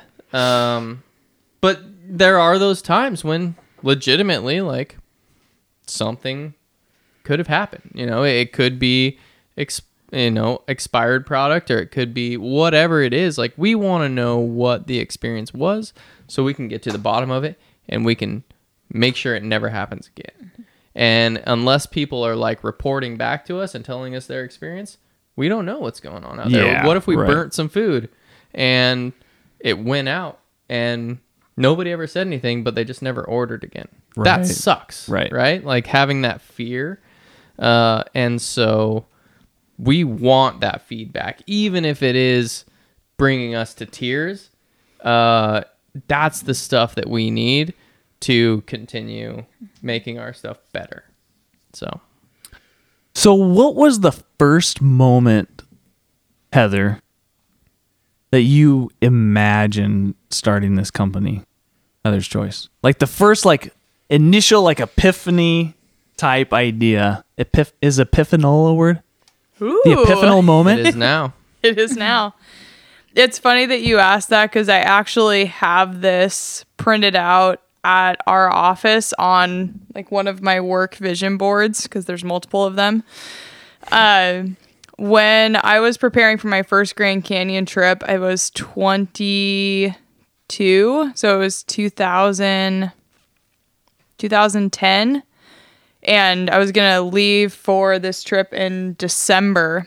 And I knew like I couldn't eat Velveeta, mac and cheese, and canned turkey. Like it wasn't a matter of like I don't want to eat that. It's like I can't eat that. Like it just it's gonna make me sick.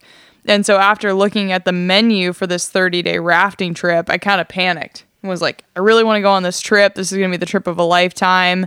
However, like I can't eat the food that's being provided. What am I going to do? And so that's when I started dehydrating my own food and got super geeked on it really fast because it was super fun, like making fruit leathers and I bought a bunch of purple potatoes and made instant purple mashed potatoes mm-hmm. and like fed them to my dad. And I'm like, these are good, right? And he's like, yeah, but they're purple.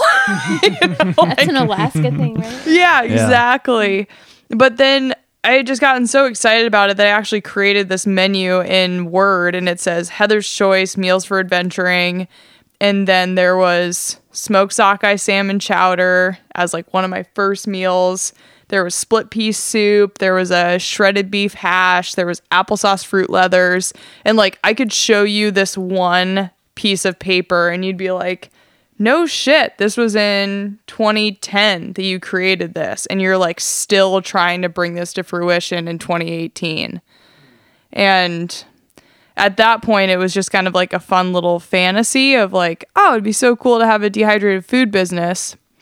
But then four years later, after I had moved back to Alaska and was actually handing out samples and spending all of my weekends dehydrating food for friends, my buddy Jason, who I'd rafted that first Grand Canyon trip with, said, Well, what do you need to actually turn this into a business?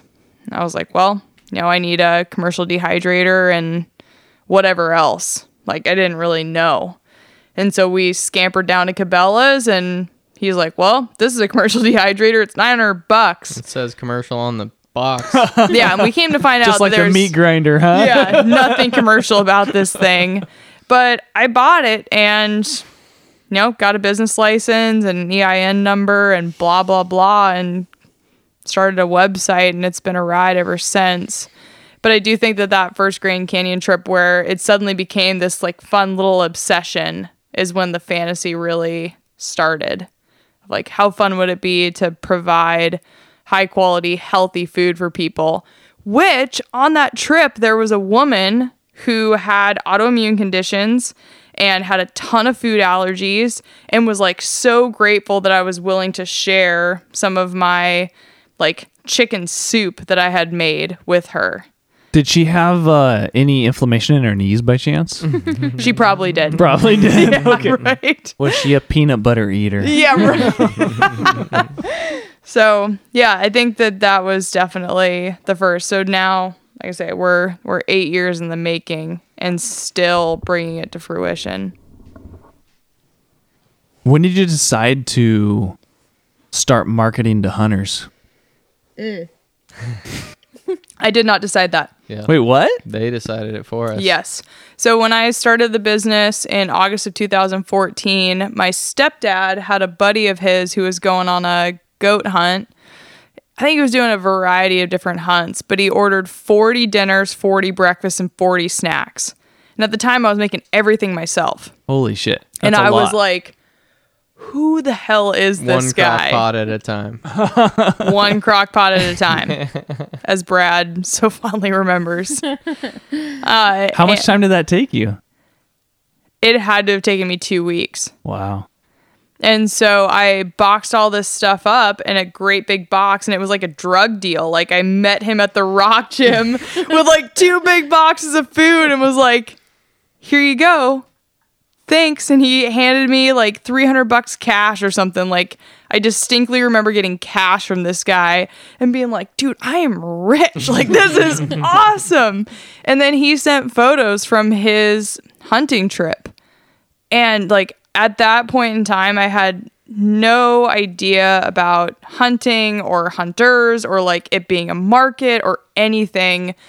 And shortly thereafter, I think somebody published something on the rock, uh, a Rokslide forum.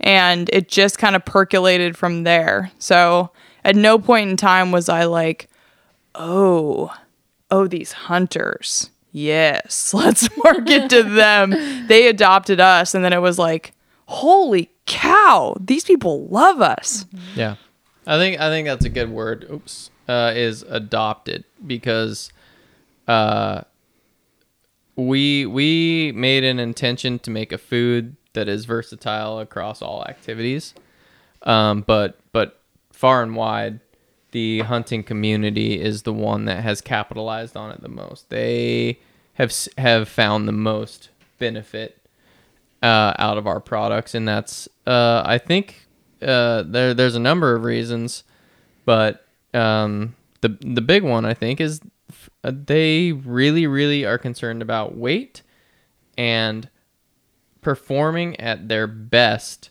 with the least amount of with with the the minimal amenities, I guess you could say.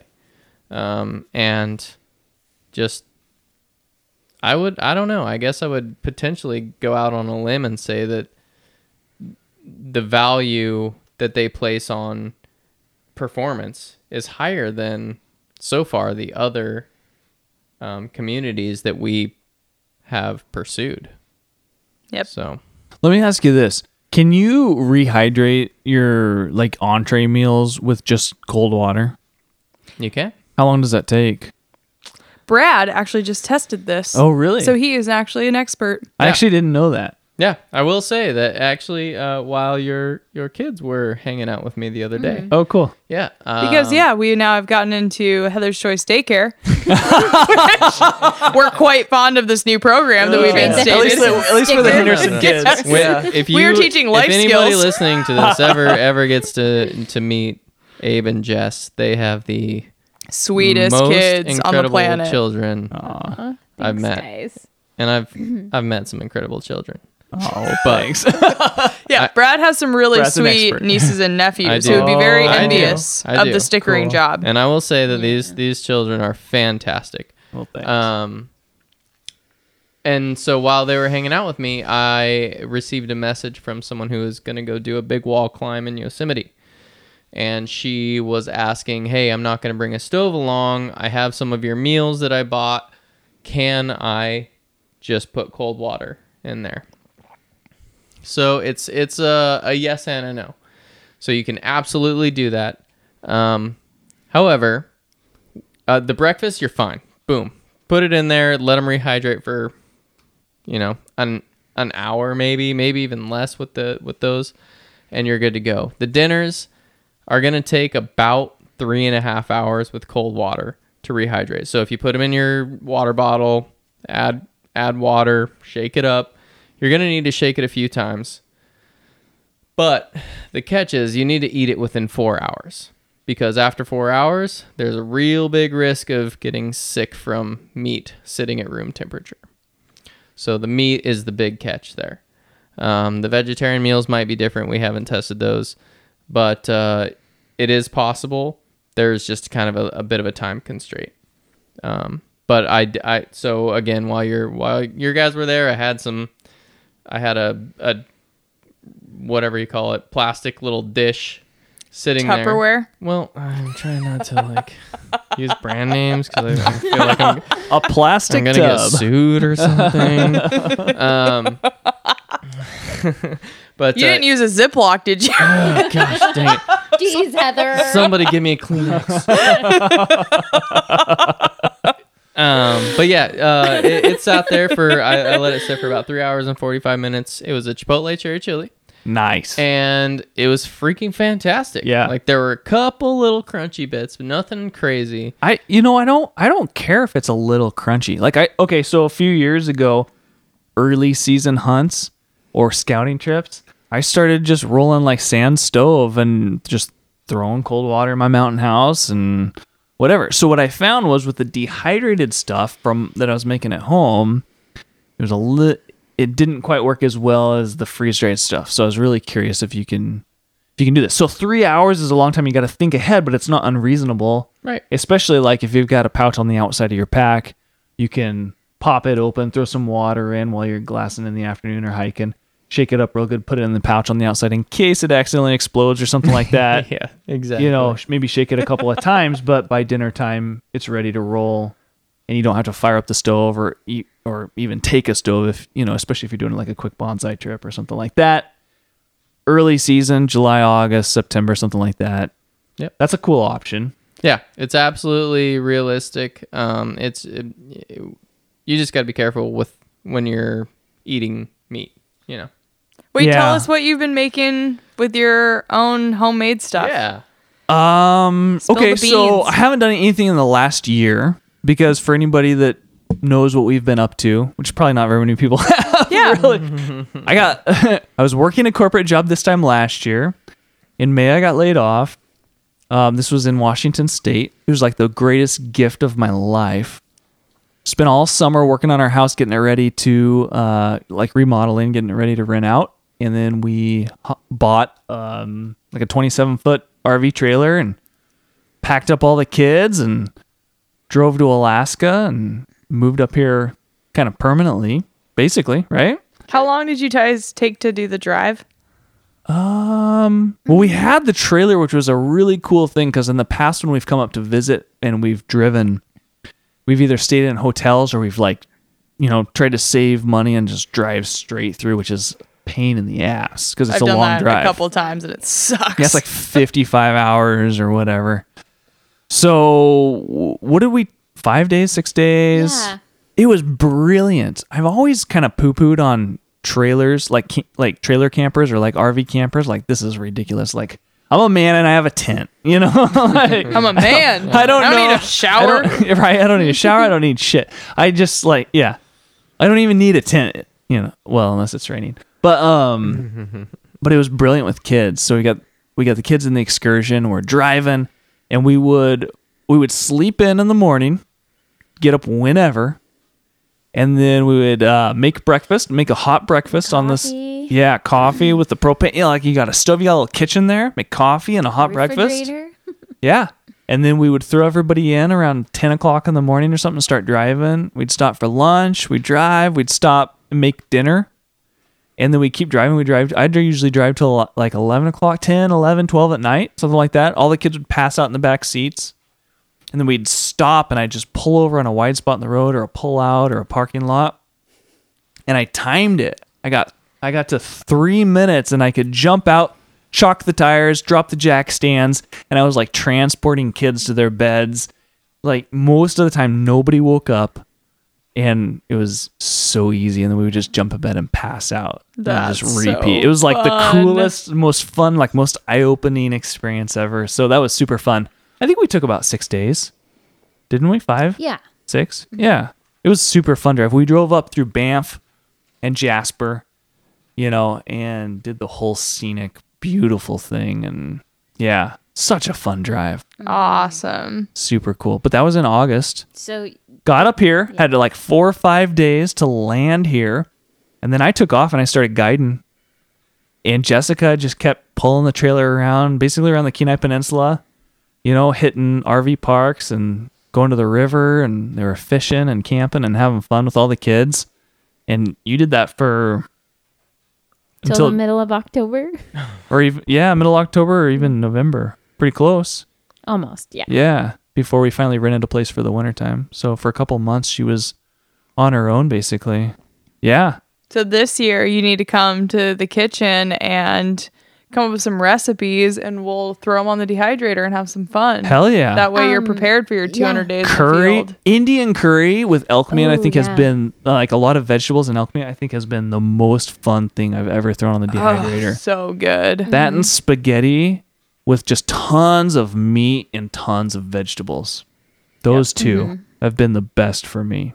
Yeah, and they were just always our leftover dinners. Like, Yeah. make twice as much next time you make this, And I'll just ladle dehydrate it. right? Yeah. Yeah, and we just Super had two fun. of the like, I don't know, stackable dehydrators. We bought them at thrift stores or Yeah, yeah, like for like 10 bucks or less. They're so great. Mm-hmm. And they'll It they'll work works. forever. Our Yeah. backup. Yep. we have 5 of those stackable ones Six. at the kitchen Oh wow. Yeah. just in case. Yeah, we would have leftover like kale or spinach, and I would throw it on there, and then I would just crumple it up into like almost a powder and put it in baggies, and then I would just kick that into whatever meal I was I had, just to have an extra little green, like extra greens or whatever, you know, because that's one thing that I would feel like once I okay. So earlier on, I was like super fat depleted. I felt like in the backcountry, so I was always craving fats once I figured that out and I started taking sardines and peanut butter and stuff like that and started upping my fats, I would get back from a trip and be like, oh, greens, like I need a green smoothie, I need spinach, I need kale, I need a salad, I need all this stuff, you know? And so I was like, okay, well, that's easy, you know? And so it's been interesting to have cravings when you come back from trips like that. Hmm. I someday I want to like be super happy eating food in the backcountry and not and come back feeling no cravings at all. And I feel like I was getting closer to that when I was dehydrating meals. Yeah. You know, but How do lentils? Oh, sorry. yeah, no, go ahead. How do lentils show up in like nutrition and diets and stuff like that? Is that good or? Yeah, lentils do pretty well because they have a ton of fiber. And especially if you cook them properly, you can break down a lot of the phytates and the lectins in beans. And so then they're not as irritating to the gut. So something like soaking them the night before and then pressure cooking them and then dehydrating them, then you have this really awesome fiber and carbohydrate rich, rich food uh, that can be fantastic. Because one snack that I thought I should tell you about, and I don't know if this is, but we make we boil lentils, and then we most often we do like coconut oil with salt and nutritional yeast in the dehydrator, Yep. and then the kids just eat them like they're crunchy. We call them Lenny dudes. we call them Lenny dudes. Lenny, dude. it's like a crunchy, But I think like that there's nuts or something you I put on, think like we sesame learned seeds or that from somebody who knows that there's an actual product called. I don't know. Lenny That that could be trademark. Trademark. maybe. Yeah. I will say But when we we were call hanging out with your Lenny kids dudes. the other day, they were like, "Do you eat nutritional yeast?" and I said, "Yes." yeah, we put we put nutritional yeast on popcorn, and it's Oh, yes. so Yes, I don't we know. good. definitely do that's that. like that's like the snack that my kids get. I love they it. they remind me actually. I had an experience last year. I was at an event by myself up um, in Palmer. There's a, a recreation area called Government Peak, and we were sponsoring a mountain run, mountain race. So I had a tent set up, and I was waiting for everybody to get done with their race. And some of the first people that came up to this tent were these kids. You know, there was probably a, I don't know, maybe a nine year old, a 14 year old, and a, uh, maybe a, a, a somewhere in between there. Uh, t- they were all, uh, there were two boys and a girl. I think they were all siblings. And they just start, they come up and they, they grab these samples and right before they put them in the mouth, they say, what's, what are in these? And that was my first like, who the hell are you? Like, what kid Where are your asks what Yeah. what's in this? You know, and uh, and I was like, well, it's a it's a packaroon. It's coconut, and there's coconut. Uh, so you've got coconut, you've got maple syrup, you've got uh, some almond flour, and blah blah blah. Uh, and they just annihilate them, and they leave, and then they come back, and they start asking me more, and they're like, well, they look, they start looking at the package, and they say, man, there's there's sh- there's a lot of sugar in these, and I'm like, who are you? Like, what are you doing? And apparently, they've already run this race and they've beaten all the adults down, you know, and they're looking at it, and I'm like, well, yeah, there's maple syrup in there, so there's some sugar in there, and they're like, well, have you ever considered coconut sugar? You know, and like, and they don't eat dairy, they don't eat um uh, gluten or soy, you know, anything like that. And I'm like, you're nine years old. How do you even know what soy contains, you know? Uh, and so anyway, they leave again. And then eventually these adults come down and, and I recognize the face of one of the children and, and the father. I'm like, do you, do you have children? And they said, yeah, we have three kids. And I was like, yeah, I think they already came, came by here. And, And swooped all our samples. Same thing. they start looking at the package and they go, "Oh, have you ever thought about coconut sugar?" You know, and and it was just so amazing to see how sharp these kids were um, to latch on to these values that their parents had passed on to them. And it is, I think, very, very uh, easy as a, and I'm not a parent, so I can't say, but I, I feel just from that experience that it can be very easy to pass down some values to children that to to actually like pay attention to what they're eating and and be responsible for you know and and to feel like they, it's okay to be like mm, you know what? I don't want to eat that. Um, even though it looks good or it might you know be good. But sorry our dog's snoring. I can hear Jingle like we all just looked over. I think Which Django needs his own mic. He is He the coolest dog. but yeah, I, I I just was so blown away with that. Just like one, the confidence that those kids had. You know, one they just they they just completed this pretty serious race. Like government peak is nothing to shake a stick at. And two, their confidence that they had in like, mm, well, you know, I I like this, but I have questions about it, and I'm gonna look you in the eye and I'm gonna ask you why you're not using coconut sugar as opposed to maple syrup. You know, I don't trust anybody that doesn't like maple syrup. yeah, amen to that, brother. amen. Yeah, Just kidding. I'm sure they're great kids. yeah. No, it was fantastic. Uh, I just, I just think it's again referring to your your children. I think it's incredibly encouraging to to know that they're listening and they're paying Mm-hmm. attention, and they're coming up. They're they're right behind us, and so whatever we teach them is potentially gonna stick. Well, we're just gonna keep sending them down to uh, Heather's Choice Manufacturing Facility to keep stickering those bags. Bring it on. As Bring long it as on. you need the help, we got some volunteers for you. We you. just need to start feeding them some good food. Well, we need to have I some mean- samples. They're you know excited. the Yeah. details. We, you know. Mm-hmm. The compensation details. We'll figure that out. Yeah, one of the things we like as a quick aside as parents, we have teenagers now, or a teenager and a and a soon to be teenager, Mm-hmm.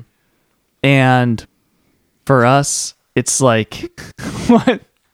Just listening to Django. Sorry, I am listening to you, and her dog is snoring. Heather's so- cracking up while I'm telling a, a heartwarming story about my kids. Sorry. No, That's what I have to do to Abe too. Abe, shh, shh, Django is the coolest dog. He's like, I'm sorry I interrupted. does feel really. I feel like he should be the the the face and voice of Heather's Choice.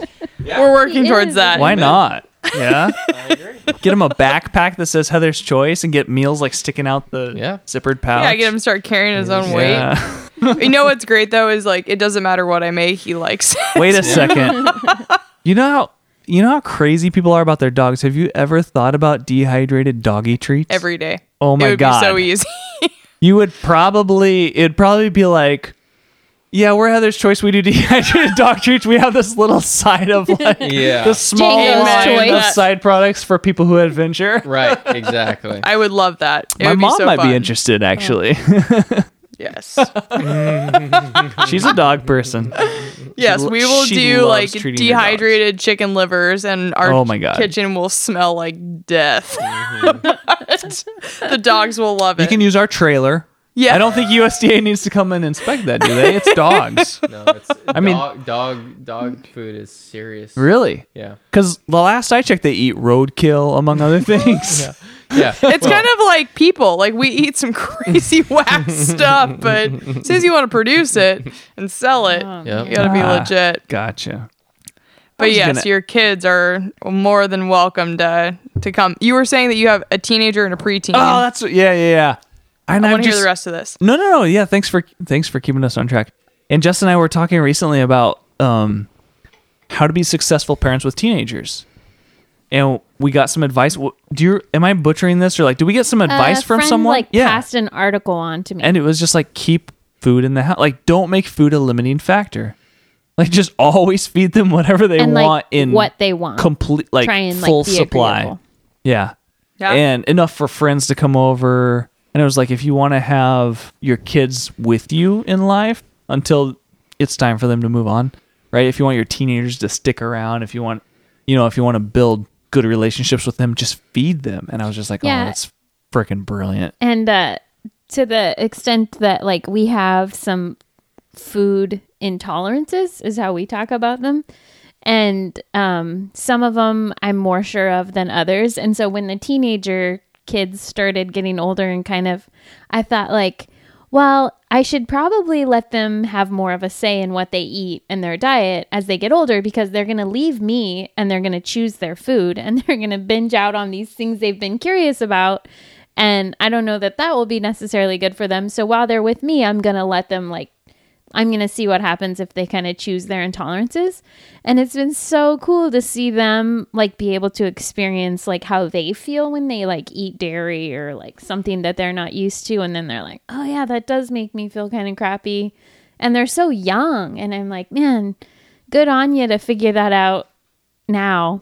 Yeah, but they're not dumb. They're not Yeah. and and but and also too i mean they'll still eat their intolerance if they want to like you know last week at malachi's rock climbing competition they brought moose's tooth in and he's like ate a ton of pizza you know and then the next day he'll be like mm, my nose is kind of runny i think i ate too much dairy and it but he has a Gosh, connection but you know? like that he awareness. has a connection yeah, Yeah. for That's sure. so cool. The other thing they did was brought free beer for all the parents, which is not my intolerance.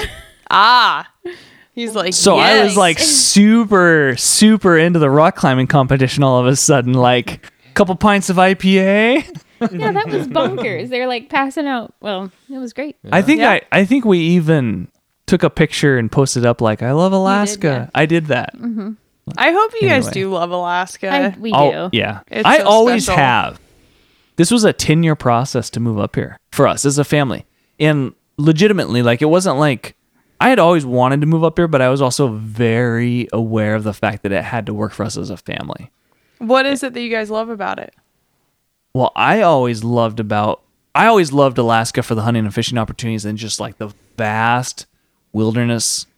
Um, to me, that always, that always spoke to me, right? Like, like I grew up hunting and fishing in Oregon in the mountains there in Western Oregon with my father, and the the best times of my life were the times spent hiking around in the mountains, running the rivers, fishing the rivers, um, just in wild places.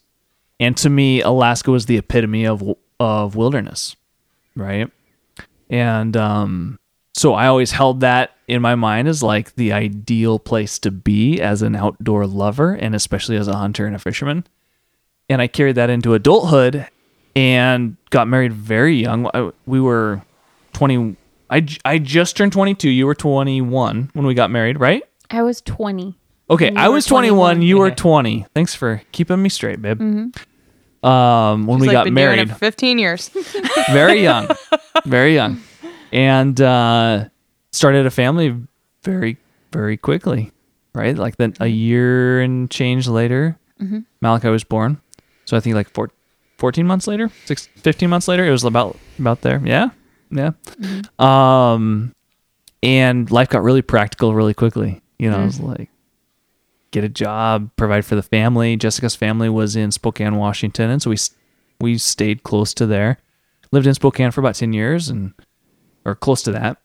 And that whole time I was kind of drawn to Alaska and um but it just never the timing never felt right for our family. We had so much support um so much extended family and friends in the area that it seemed like it would be a big it would be a big I don't know how do how would you describe that? Like a a huge and unnecessary change maybe to move to Alaska like a premature kind of a thing to leave all this family and this support system behind as we're growing this really young you know we, we were having kids mm-hmm. and life wasn't really I don't know.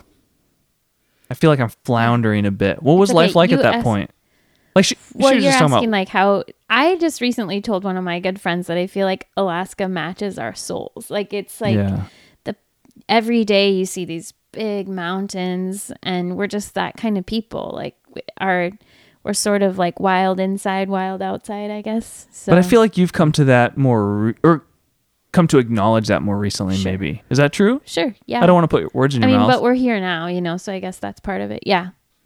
It was hard to just leave family. it's hard to leave family. Lots of cousins and But now but that we like here, it, yeah. oh my gosh, And the kids are So older now too, so it's not like they don't understand how to keep like they can keep in touch with the people they want to keep in touch with. well now there's FaceTime. yeah, that's a big deal. I mean that's like that's not a small thing for kids who like we have twin five year olds who want to see who literally FaceTime their grandparents every morning. And oftentimes, I would say more than 50% of the days they FaceTime their grandparents more than once a day. Would you say that's right? Mm-hmm. yeah.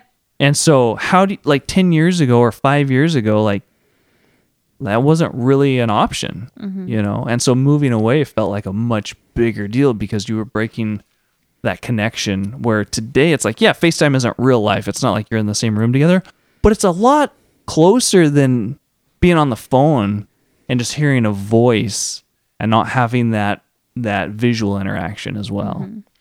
Was a book I read recently that was talking about one of the most effective ways to stay really close to people is to actually share like the mundane aspects of your life on a daily basis. So rather than just sharing the highlight reel with somebody like, oh yeah, I got a job promotion and like then we went on this great vacation and like blah blah blah and you're like, cool, like fuck you. You know, like great. You know what I've been doing is like out, washing dishes and blah blah blah. But like when you can talk with somebody more frequently or you can share with them every day like yeah you know like the highlight of my day was this and the low of my day was that you create some real genuine connection with those people and it feels a lot more real and you feel a lot closer to them. They talk about that and the book was called better than before and it was about habit formation. But i think what you guys just said about the kiddos staying in touch with your grandparents probably makes them feel really really really close to their grandparents because you probably don't even have that level of detail with like your best friends at school. Right. You know, or like best friends at the rock gym for these kiddos or whatever it is. So I can only imagine how mm-hmm. powerful that is, especially for the grandparents to know every single day, like, oh, so and so like went to the rock gym today and like fell and scraped their knee, but like, mm-hmm. gosh, how connected do you feel? Yeah. It Knowing makes those it little really things. possible to be far. Yeah. Well, our our youngest daughter Adelaide, she's the baby. She's the youngest of our twins who are the babies. And she gets first thing in the morning, she wants to FaceTime grandma, Jess's mom.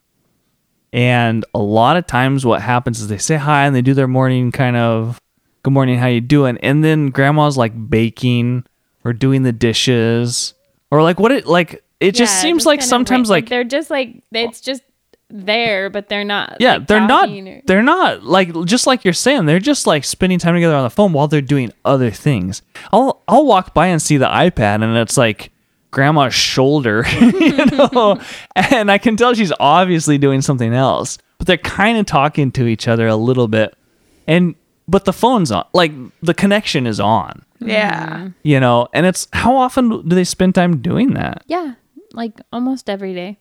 But i mean like how many times will be on will they be on the call together sometimes What do you mean? No, You I mean like, what, yeah, like for 20 minutes or Yeah. 30 minutes Oh, yeah. easily. It's awesome. Yeah, and it's just like they're just spending that time together. And it's, it's the so it's the little moments where they're not achieving anything or they're not, you know, necessarily like like you said running through the highlight reel. They're just they're just together. Yeah. Even though it's a digital connection. Consistent with when you guys lived there, would they have spent that much time with grandparents? And yes, Yeah. and more. Yeah, we would we would be there on a regular basis like Mm-hmm. Cool. coming out for like I'd say a couple times a week we would go go out there for dinner for a day and just hang out and let the kids play and bum around with Papa and yeah they have a few acres out there and I don't know good Oh, stuff that's good family I'm psyched to hear that you guys are enjoying Alaska though, because yeah. I think it's a special place, and I'm obviously drawn to it because family's here and all that jazz. But there's just after living in even Bellingham, Washington, or in Colorado, it just feels different, and I mm-hmm. think it's partially because the community is so small.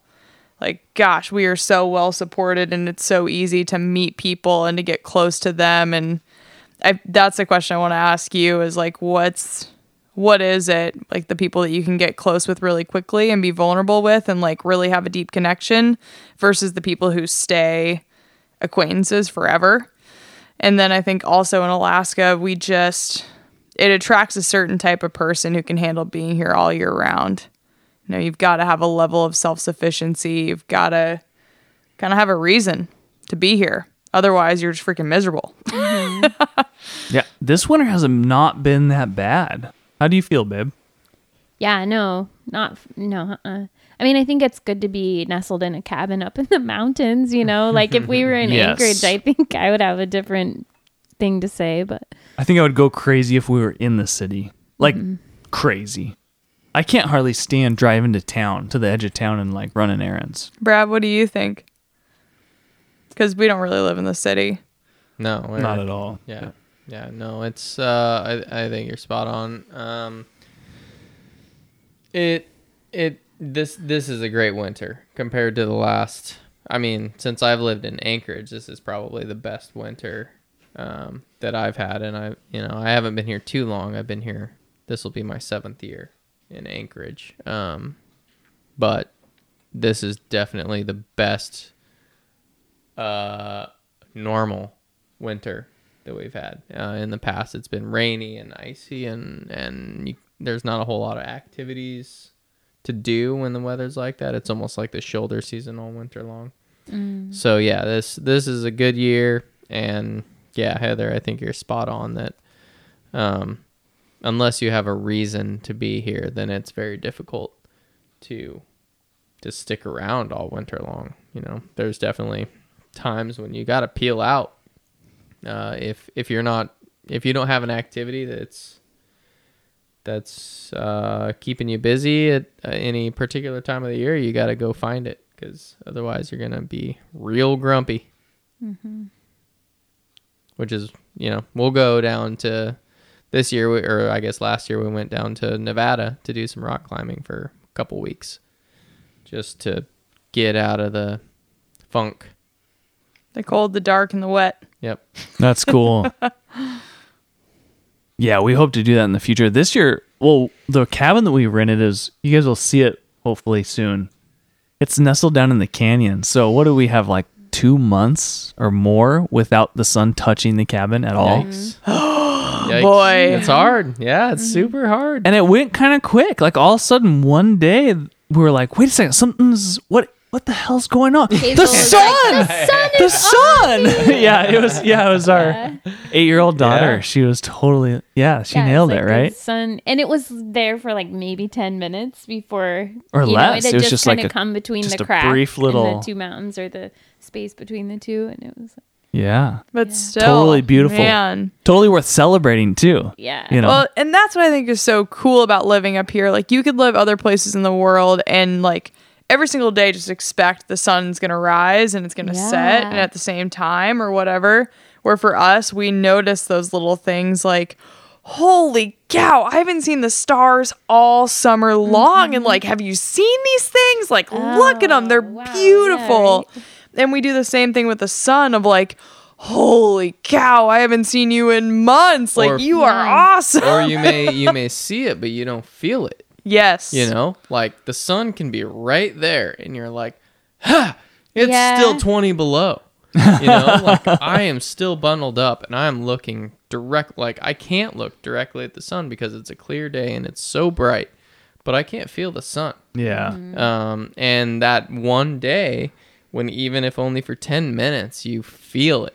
yeah. It's like that that fateful day in spring when you're like, you get that shiver down your spine. It's we like, made it. yeah.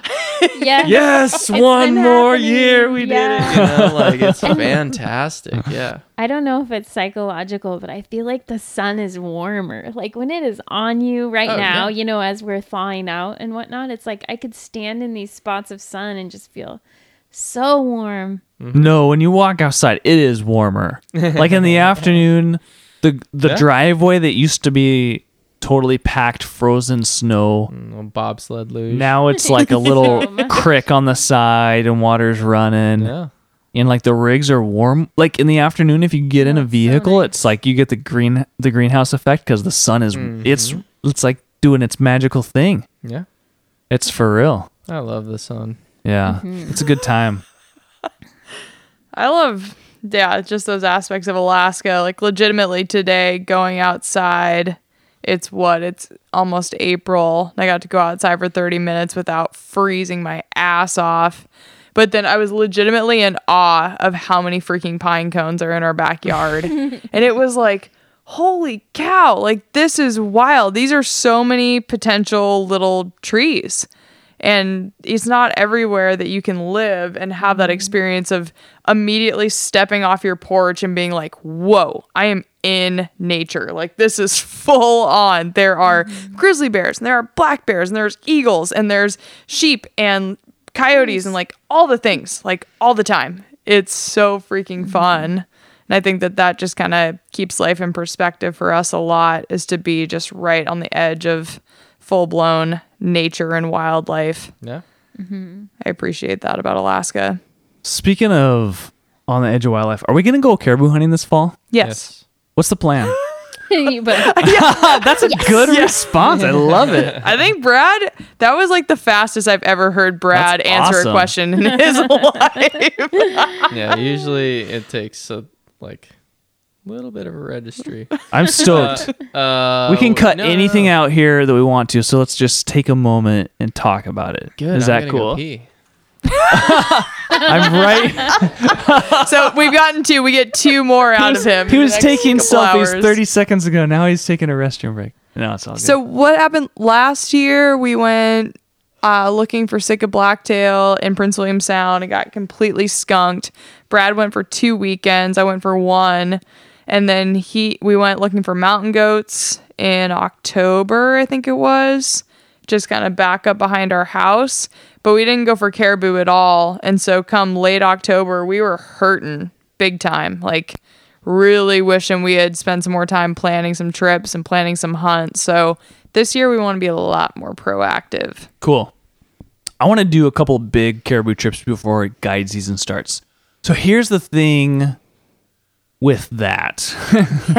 Being a guide means I'm in the field all the time and I rarely hunt for myself. So that's kind of interesting. So I'm always looking for opportunities like before I start guiding and after I'm guiding and occasional stuff to wedge in between little breaks that I might have. But anyway, caribou fits into that nicely. We've talked about in the past um, and the, you know recently in terms of doing something cool this fall, which means awesome. late July to very early August, and I think I need to be flying out on the eighth of August to get ready for sheep season, which opens the tenth. So that timing works for you guys. Yeah, we'll make it happen. I think for us, as long as we schedule it, then we can work around it. Like we're leaving for 10 days this next month. And so it really put a fire under our ass to like, we need to get somebody in here to cover the daily operations. So if we schedule it, we'll make it happen and get people in the business who can help us out. Because once again, we live in a small community where there's plenty of people who want to help, which is really nice. Cool. You're still thinking flying super far north? There was two potential trips. We had some options, yeah. The other okay, so part of this is that a lot of air charters or air taxis are starting to fill up and they're booked up. So we're running into that. So we can go west and hunt the Western Arctic herd, which is um Kotzebue. Western. Yep, out of Kotzebue. Yeah, Western Brook, Brooks Range. A lot of really cool country in there to hunt. That's an option. That runs about twenty five hundred to three thousand per person for airfare. Um, the other option would be like a a backpack style haul road hunt, um, which could be really cool. That herd, the Central Arctic herd on the North Slope there on the off the haul road, is uh, kind of stable, but overall it's down. Um, so, but if you can hike and get away from the road and move around and be mobile and cover country, I think it's very doable. Um, so that would be definitely the cheapest option and could be quite adventurous, even though, you know, in, you're dealing with a lot of tussocks and hard flatland walking kind of a thing, you know? Um, the cool thing about hunting the Western Arctic herd out of Kotzebue is we could do either a mountain style hunt where we get dropped off and we just hike around the mountains in the Brooks Range and, and kind of get picked back up again where we get dropped off, or we could do a float hunt, which would be really cool. And uh, we could float the or one of the tributaries, which is like right in the prime migration route of that herd, you know, that time of year, which could be super cool. Um, and then the wild card option, and by far the most expensive option, would be going up and hunting um, the which, based on my research, I don't, I haven't really found anybody that's hunting it other than local hunters. So that doesn't mean the hunting would be any better than any other herd necessarily. It would be like definitely the most expensive option just because it's so far north to fly. and it is not mountainous. It would be like really flat lands. And then of course we could do something like um, the porcupine herd, kind of more on the eastern edge, closer to the Canadian border. So lots of options exist. Although I think air taxis on that porcupine herd might be filled up. A lot of air taxis on the central herd are filled up, but there's always that hiking option, which could be really fun. Um, and we're all in good shape and can put a backpack on, so no Yeah. no issues hiking, there. Float out is always my dream trip. That'd be pretty fun. If we want to do a float trip, the the Kotzebue jump off could be really cool. I mean, that area definitely gets some traffic, but I'm never, I've never been afraid of hunting around other hunters because I'm mm-hmm. always like super willing to walk farther than anybody else and get over the mountain and see what's on the other side, kind of a thing. Which As we've seen. is not very much farther. Other, than, you know, there Yeah. you'll, you'll have a couple people who are willing to do the same thing that you're going to do, but there's plenty to go around. Exactly. Yeah. Yeah. Unless you're, you know, hunting goat in the same area or something like that. But even still, I'll go farther. Yeah. so I'm game. I might even do two caribou hunts this fall before guide season picks up because I'm working on research for the caribou guide that I'm putting together for Alaska DIY. You know, and so the more country that I can cover and get firsthand experience on, and, you know, get photography and videography on that stuff, the happier I'll be and the more I, I can include in that, you know, in that product. So So are you talking about airfare uh, as far as like price wise? Airfare from Anchorage or No, like so if you jump off, t- if you go to Kotzebue, you know you can easily with air miles, you know, get your airfare there. I don't know what it would cost in dollars, but then from there in town, there's a several, there's a few air charters, you know, that'll mm-hmm. fly you out, and most of those are around twenty five hundred to three thousand roughly. But what about the the super north trip? That's all Yeah. that's all small charter as well. That's a guy out of Fairbanks. I, I've I've done some research on that.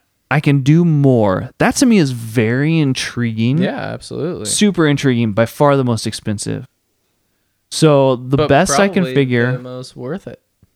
potentially it depends on what you want. Like if you're willing to shell out i, I think it would be between three and four thousand dollars per person mm-hmm. for the air for the air charter for that trip. So like jump in a truck drive to fairbanks with all, all of our gear and everything you know jump in an air charter and probably fly north, stop for f- refuel potentially, and then keep flying way north and get dropped off in this area where there might, I don't know, there might not be anybody else really hunting. I don't know. Sounds like it's pretty inaccessible. It's very difficult to get to. Yeah. Um, definitely the most expensive option for that air charter service. Service. Did I say that right? I think so. Yeah, okay. You got it. couple beers down. okay. Service. Super. Guys, we got this. The slippery salmon. Ah. The other thing that would be super fascinating is doing like a river float out of Fairbanks and then floating kind of in towards and then getting picked up down there. So that's like a little more research could figure that out pretty easily. But but I've got a guy who's definitely like an air taxi guy who's like, yeah, I've got some dates open. Yeah. Not a lot of dates, but definitely like late July especially and then pick up very early August. So if you guys are interested in that, I'm super interested in it. It just means we got to put a like a 50% deposit down for the trip soon, which would be total up to I don't know, 5 6 or 5 6,000 bucks. So Sure. And that's with a plane that we're all lean people. So ultra light, it's like I think ah, was I pulling up the email? I think he said 650 pounds or 700 pounds on the way in is max because it's so far. He's got to conserve weight for fuel. So part of the logistics that I could possibly figure out is have Jess up there somewhere on the Dalton Highway to pick up meat and have like a. So on the way in, we would go in light, like the three of us potentially. Is that what you guys are thinking? Both of you mm-hmm. going? Mm-hmm. Yeah. Yep.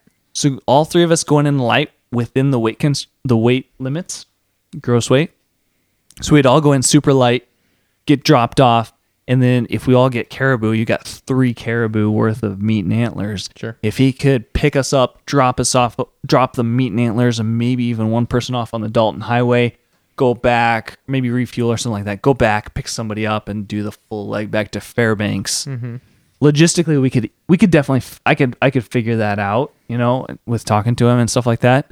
Um, and that could save some money. But yeah, it's gonna be it's gonna cost some money for sure. But it would also be like one of these really cool experiences where it's like we went up, you know, hunted this crazy northern herd of caribou and Yeah. did this cool adventure and yeah, could be neat. Yeah, that not many people get to do. Right. And not nec- and I don't want to oversell it. It's not necessarily any better than any other hunt. And it would be more flatland, you know, than, than as opposed to mountain, a mountainous hunt, which would be we could definitely do out of Kotzebue or something like that. So those that's kind of the flavor of that one.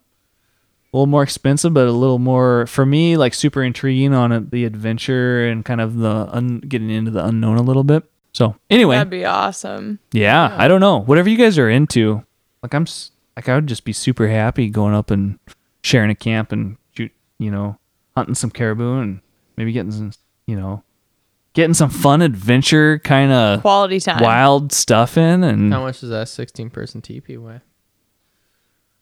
like it's twenty pounds with a stove, I think. Although like, we wouldn't even take the stove because there's no wood up there. It's like eighteen pounds Yeah, or right. something. Yeah, it's That's not. awesome. Yeah, it's not That's heavy incredible. at all. I was just kidding, but we might No. bring it anyway just so we can run laps around. Yeah. Some calisthenics. That's awesome. You could run. We're laps having on the yoga class on inside. the left hand side this morning. No, we're a family of seven, and we literally fit in half of it. That's fantastic. Yeah, it's a super fun shelter for sure. I have not. I'm I'm really curious. Just as a quick um, aside for the seek outside folks and stuff like that, I'm still playing around with it here in Alaska. I'm really s- curious to see how it does in high wind because that's something we deal with a lot up here in Alaska. That in lower 48, you just you either have more protected campsite locations available, or just not the the storms just don't come through with 50% sustained and 80% gut or 80 50% 50 mile per hour sustained and mm. 80 mile per hour gusts or like 90 I mean geez. On Kodiak this winter we had we had a recorded gusts of over like 106 I think or something. it was stupid I mean, even our trip to Prince William Sound this year, we were tucked away in like what we thought was a little protected bay, and it was nuts Yeah, getting the- set up. It's not typical for the wind to blow that direction, but shit changes, you know? Like occasionally you get wind in the other direction. We had that in Anchorage a few years ago and we lost half the city's power because trees blew over because they're not used to the wind blowing that direction, you know. So it happens like the, the wind changes and yeah, like like Heather said, we're we're like tucked into a very dense forest. But normally and and I've gone there And the last trees are four like, years. Yeah. I've, I've gone there. I've hunted there the last four years and never ever had the wind come from that direction. Um, and and this year it was just the exact opposite, and we suffered the brunt. Like bam, right in our face. There was no hiding from it in the in the, the area where we were camping. So it it changes, and you got to have a good tent uh, that can handle that, and The you wind, and yeah, and and, yeah. and a tent that you can spike down. yes Because if you can't spike it down, then you're going to be in a lot of in a world of hurt. So Yeah. I'm yeah. One of the things for Alaska DIY that I want to do in the this year and, and beyond is really play around with shelters a lot and get a lot of different shelter options to test. Especially like in some of these areas where we get these horrendous storms and and just brutal rain, you know, for days on end kind of a thing. And just say like, hey man, this actually works and this doesn't. Um, I mean, there's some shelter options that we that I know from experience work really well, but they're also either really heavy or extremely expensive. You know, and I'd love to find some other options that are are less less expensive or kind of like compromise on a couple of different areas that are like, hey, if you're gonna come up for a hunt, like this is actually a decent option. You know, and I've been able to recommend some of that stuff. Um, but I'd love to test some more, some more options and stuff like that. I'm always playing around with gear, and I don't know. It's a fun thing to nerd out on, but it also can be totally overwhelming. Yeah. totally overwhelming. Yeah, especially if you're looking at some of the higher higher uh price things like Hilleberg or something like that. It's like, Exactly. gosh, that would be fantastic. Would be. Well, thousand bucks for a two person Yeah. tent. Let's Uh, let's do it. Yeah. you know, in in in, in uh depending on what you're doing, it's totally realistic. Like It's and justifiable. shelter. Yeah, yeah, absolutely. Um, but if if you're if you're looking for something, do it yourself and a little bit more on a on a a lower a normal budget, I should say, uh, then there's option there's other options. It just takes a little bit more searching, I think. Yeah, exactly. That's one of the things for me, you know, that I'm very interested in is offering like like good recommendations based on experience up here on items like gear items that don't break the bank that can get someone up here and experiencing what Alaska has to offer. Sure. So like Alaska is a vast wilderness and and it's so diverse, you know, from top end to bottom and you know east to west. There's so many cool places to go. But all of it has something like really special to offer, especially for someone who's never experienced it before. I think that and and th- maybe this is my perception and it's not totally true. I don't know, but I think that a lot of people get um they get kind of caught up in how much is it going to cost? I don't have the gear that I'm going to need. I, I can't afford a full set of Sitka gear and a Hilleberg tent and a rifle, you know, and a proof research rifle or you know whatever all the all the cool shit that is out there on the market that totally works and is really high quality gear. And I'm not trying to take away from any of that kind of stuff because it's good quality stuff, but it is also for a lot of people, you know, out of their price range. Sure. And if you think that you need to have all of that cool shit to come up here and hmm. experience Alaska, like that's not true. Right. And I want to be able to say, hey, you know, here are some options that are very reasonably priced that absolutely will get the job done and provide you with a lot of comfort um and utility in your experience hunting in Alaska, you know? That like you can actually do this on a blue collar budget. Sure. You know what I mean? You can make this trip happen. Like you don't have to keep pushing it back year after year, hoping that someday, you know, you'll be able to make be able to do it. You know, it's like, no, this is totally doable, and here's some options for under a hundred bucks Yeah. here and there. You know, like start kitting this shit together and make it make it work. So Yeah. anyway, that's Yeah, something yeah, that's close to No, my heart. I, I think you're spot on. I think that it, you know, there are options on all ends of the spectrum. There, first of all, like you said, some of that stuff is premium and it is designed for like the most extreme areas of not only Alaska but the world, right? So there's and and I would not compromise if I'm planning on going to one of those areas. Um, barrow or uh, just something that is completely barren and exposed to high wind or high altitude and exposed to high wind, like I'm gonna go with something that is extremely, extremely uh, burly, like a Hilleberg tent, and I'm not gonna recommend somebody takes a um, an REI half dome tent to that to that area just because it's gonna save them. However, there, like you mentioned, there are plenty of places in the giant state of Alaska where people can go on a lower budget and have a fantastic experience. They can be successful, they can be comfortable on a lower budget. There's no doubt about that. Um, I, th- I think it's and and potentially it might take a few years of planning to to do your dream trip. You know, I think one of the the hard things, especially for me, is like when I think about a trip, I want to do it this year. I want to do it now. And if I want to do it now, that potentially is going to hit my pocketbook really hard. So having the patience to say, I want to do this trip and I'm okay doing it three years from now. That's really hard. Like you just heard that sigh in my voice. It hard, like that was hard. That's- just that's a long ways away. that, you know, Yeah. like three years from now, that's really hard to plan for. But if you if you legitimately want to do a trip, and uh, budget is a big thing, then you might need to like have a little bit of self control and plan a couple years out. Um, that being said, there are some areas where uh, I think you need the most premium quality equipment because it's what's going to save your life. So, I just keep laughing thinking about the mountain goat trip we went on last year, and Brad had left his two person tent in town. So we had my little one person tent.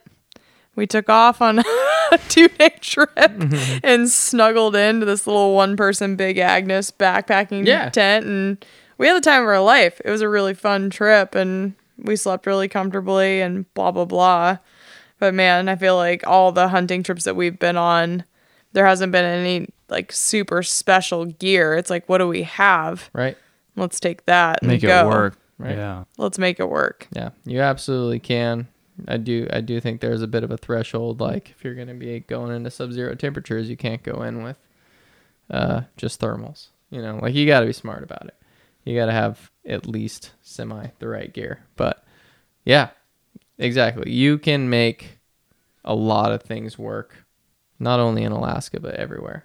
Um, it just kind of takes some planning. I, and I think a big part of it is just understanding the principles behind what makes gear work. Yeah. You know, especially in Alaska or in in more extreme conditions. It's like it doesn't have to be name brand. It doesn't have to be this and that. Some of it might be because that's the option that's available that actually fulfills the purpose or mm-hmm. or that principle. You know, but a part a lot of it to me is just like like I you know I've said it before, but like I I outfit my kids every year at the thrift store just because it's like base layers and stuff and insulating layers don't have to be fancy mm-hmm. as long as they're stretchy synthetic and they work like i don't i don't care what color they're you know any of that but man your rain gear better be like Right. spot on like your rain gear has to work Yep. you know i don't but wear some synthetic sweatpants for your it doesn't matter like get some good boots you know you Yeah. know? it's like certain things have to be right and then a whole bunch of other stuff just needs to like if it fulfills like this basic utilitarian purpose it's totally and 100% adequate Yeah. you know One of our uh, one of our ambassadors, Beau Martonik, um, did a really cool experiment, and I forget what the actual name of the like. Uh, I don't know if there was actually a uh, process or a um, whatever it was called, but it, it's basically a Navy SEAL experiment or training, and it all has to do with synthetic. Your your perfect layering, right? that's the wine being poured don't think realized that, that, was going to be so loud. don't think the mic didn't pick that up that's awesome. I was not miking, pouring myself a glass of wine. awesome. sorry go ahead no, no, no. Bring the joy. um, uh, it it just comes down to properly layering and using thin- synthetic materials. Like, who cares what color they are, right? Um, uh, but having synthetic material and the proper layering of them is like paramount, especially in a wet situation. So basically, what he did was he put it put his entire garb on. So he put on his base layers, he put on his mid layers, he put on his outer layers, or you know mid level layers or whatever what's between mid and outer layers, and then he put on his down, and then he had a uh, his tent set up with a down or not down um a synthetic sleeping bag. Um and he I think he's in Pennsylvania and it was like springtime or something like that and he just went and waded out into a a pond that had just recently unfrozen. And I think he was in there for 10 or 15 minutes, something like that. like Just- getting soaked all the way through there. Yeah, just sitting there. yeah underwater like Yeah, like his deep? head was above the water, and you know somebody's videotaping him and kind of seeing, you know, like, "Hey, how are you, Beau?" And uh, and so then after uh, this uh, period of time, he gets out and he goes and he just crawls into a sleeping bag, all his layers on, everything is synthetic. I know I said down earlier. There's no down, don't don't do this with down. Um, everything is synthetic. So he crawls in his sleeping bag. He immediately heats up some water, uh, some hot water, and pours it into a mug. Puts that into his sleeping bag to warm up the sleeping bag, and then he heats up some more water. Actually, heats up a Heather's Choice meal, and Paula. holla and and lets that rehydrate and after uh, a few moments he he pulls out the hot water drinks some warm water eats some hot food and then curls back in and and then all of a sudden he starts warming up right and so now he peel he he comes out he gets out of his sleeping bag he his outer synthetic layer is uh, the big puffy coat is completely soaked. His his sleeping bag completely soaked. Right. He gets out. He pulls off his outer layer. The next layer pretty dang wet. Like still really wet. Not something that's gonna be comfortable. Pulls that off. Well, this one's actually like half dry. Right. So takes that one off. He gets down to his mid layer and it's almost completely dry. And then he gets down all the way down to his base layer and it is completely dry. So it, it demonstrates the moisture wicking that Wicking nobody away. actually understands what that means. Yeah. They just hear moisture wicking. They're like, oh yeah, um, wicks moisture. That means I won't stink as bad. Yeah, exactly, right? Uh, but it pulls the moisture away, but it's only going to do that if you have the proper layering, right? And so with that proper, including your sleeping bag, your sleep, sleeping bag is going to get soaking wet if you are properly layering in a wet environment. Um, but it's going to pull your moisture away from the core of your body, which is the most important. and, the so- heat source. And that's and why it works. Exactly. That's why it works. Exactly. So like I can speak from the to this from experience. I will sweat out my socks and sweat out my boots each day just hiking in the mountains. Crawl into a sleeping bag at night. If my especially if I'm if it's like later season and I have double wool socks on, so there's a lot to hold the moisture.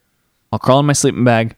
I'll wake up in the morning, my socks will be completely dry. Whereas I went in, they I, they're not soaking wet, it's sweat. You know, they're not like drowned in water, but they were wet getting into the sleeping bag for sure. And when I wake up in the morning and get out of the sleeping bag, they are dry. And the outside of my sleeping bag is wet. Right. That that moisture is blown through the socks, through the insulation of the sleeping bag to the outside layer. Right. Now, some of that you're going to get through condensation, but this is like the if you compare it to the rest of your sleeping bag, you're going to get condensation throughout your sleeping bag based on the warmth on the inside and temperature on the outside and the dew point and all that kind of crap, right? And how good, how well your shelter ventilates. Anyway, aside from all that, um, drying yourself from the inside out, even if you get a little bit damp, get in the sleeping bag. And I don't care if it's down or synthetic, down to a certain degree will still do the same thing. It'll still, as long as your body provides the heat source, you know, you will still be able to blow off some of that moisture and it'll collect on the outside of your bag, right? So I definitely have experienced that firsthand, like kind of like over and over and over. It's just something you expect to do. Like I'm gonna like this is a late season hunt. I'm not I don't have a wood stove or we're not building a fire, but I know when I get in my sleeping bag, I'm gonna be wet when I wake up in the morning. I'm gonna be reasonably dry. Yeah. And I hang up my sleeping bag. I zip my sleeping bag all the way down and I hang up both ends. I hang them literally hang them up in the tent from tie out points so that the whole thing's kind of draping so that any little bit of greenhouse effect or anything that the tent's going to get is going to help dry out that sleeping bag because I know it's got moisture in it from the night before from blowing out, you know, from, you know, the moisture that my body's creating and and and wicking, you know, those wicking layers kind of doing that function that I'm relying on in order to dry out my layers. Mm-hmm. So anyway, but really quick, I'm curious like is there any reference point or like was that information published from from this guy that you're talking It is, about? yeah. Um, give me a mo- it, His name is Beau Martonik. He's uh, like I said, he's he's out of Pennsylvania, but he's an ambassador of ours at Heather's Choice. And uh, give Cool. me one moment. I'll I'll actually find the link to that YouTube video because it's on YouTube. I'm going to take a quick second. I'm going to hit the John. Oh, that's need a how beer? it's done. Yeah, that's how it's done. Yeah, I'll take one. You want one? Okay. Midnight IPA or a pale? How Okay. long are you planning on going? She's like, Jessica's wait a fading. second. You guys, this is your house, so you tell me. Um, there's a no. few things that I really like. We've we we haven't gotten into a lot of stuff, and this is the problem with these kinds of conversations. Is sometimes they take We on a just life babble. of their own, and we just kind of keep going and going. Okay, Mm-hmm. here's one thing that I really, I mean, there's a bunch of stuff that I would love to talk about. So part maybe there's a part two. Maybe there's a part two. We would love to have you guys back. Super You fun. are welcome to stay as long as you'd like to stay, and we'd love to do this again. All Okay. of the above. All of the above. So no pressure from Cool, us. cool. Mama Here's Bear one is the thing. first one to go. Mama Bear Ma- with the Mama Bear. tattoos on the Yeah. knuckles. the knuckle is tattoo. laying Mess down the with Mama. Bear. Don't mess with Mama Bear. Which can you put it on for part two? That I want to talk way more about this whole layering system because when Yeah. I was on the Grand Canyon, like it was definitely below 20 degrees my first trip and i heard two conflicting things like wear your socks to bed or do not wear your socks to bed. Mm. And like to this day i'm still like do i wear socks to bed? Like is that going to keep me warmer or do i take my socks off? So we need to talk more about this layering. I don't think the socks matter at all. I think well, I've done a couple of different things. Before I use the restroom though, I will say that Hmm. I oh, have Yeah, that. I oh, have really cold feet. And a lot of times what I'll do in my sleeping bag is take an insulating layer and push it down to the bottom of my sleeping bag to add an insulation to the bottom to the foot foot portion of my sleeping bag. Yeah. And then I'll put my feet in cuz I have a really hard time keeping my feet warm at night and it'll keep me awake. So, two things. One, if I wear wet socks to bed, I will wake up with dry socks. Okay? However, depending on how cold it is and how good my sleeping bag is, and I've worn I, I've used several sleeping bags, several different ones and different temperature ratings, my feet may or may not stay warm overnight, which may or may not allow me to sleep. So one of the things that I've done when I'm concerned about that is put on dry socks, but I'll put my wet socks in the bottom of my sleeping bag right against right between my dr- feet with dry socks on and the and the sleeping bag, the foot of the sleeping bag, so that they're right there and they're being heated through my body temperature. And that will work. If I do that, one, I'm assured of having warm feet at night because I have perfectly dry socks on. That helps a ton. Two, it it does dry out those wet socks to a certain degree, although I don't I'm not totally sure and I this isn't like no actual scientific testing or, you know, anything involved but I don't think it dries them out. Anecdotally, I don't think it dries them out quite as much as wearing them as having them in the footbed, but it does dry them out significantly to where if I hang them up again after that or put them in my in the bottom the foot of my sleeping bag again for another night, I feel like they're reasonably dry, and I can kind of recycle them into that rotation of having dry socks. So I don't know if that helps at all.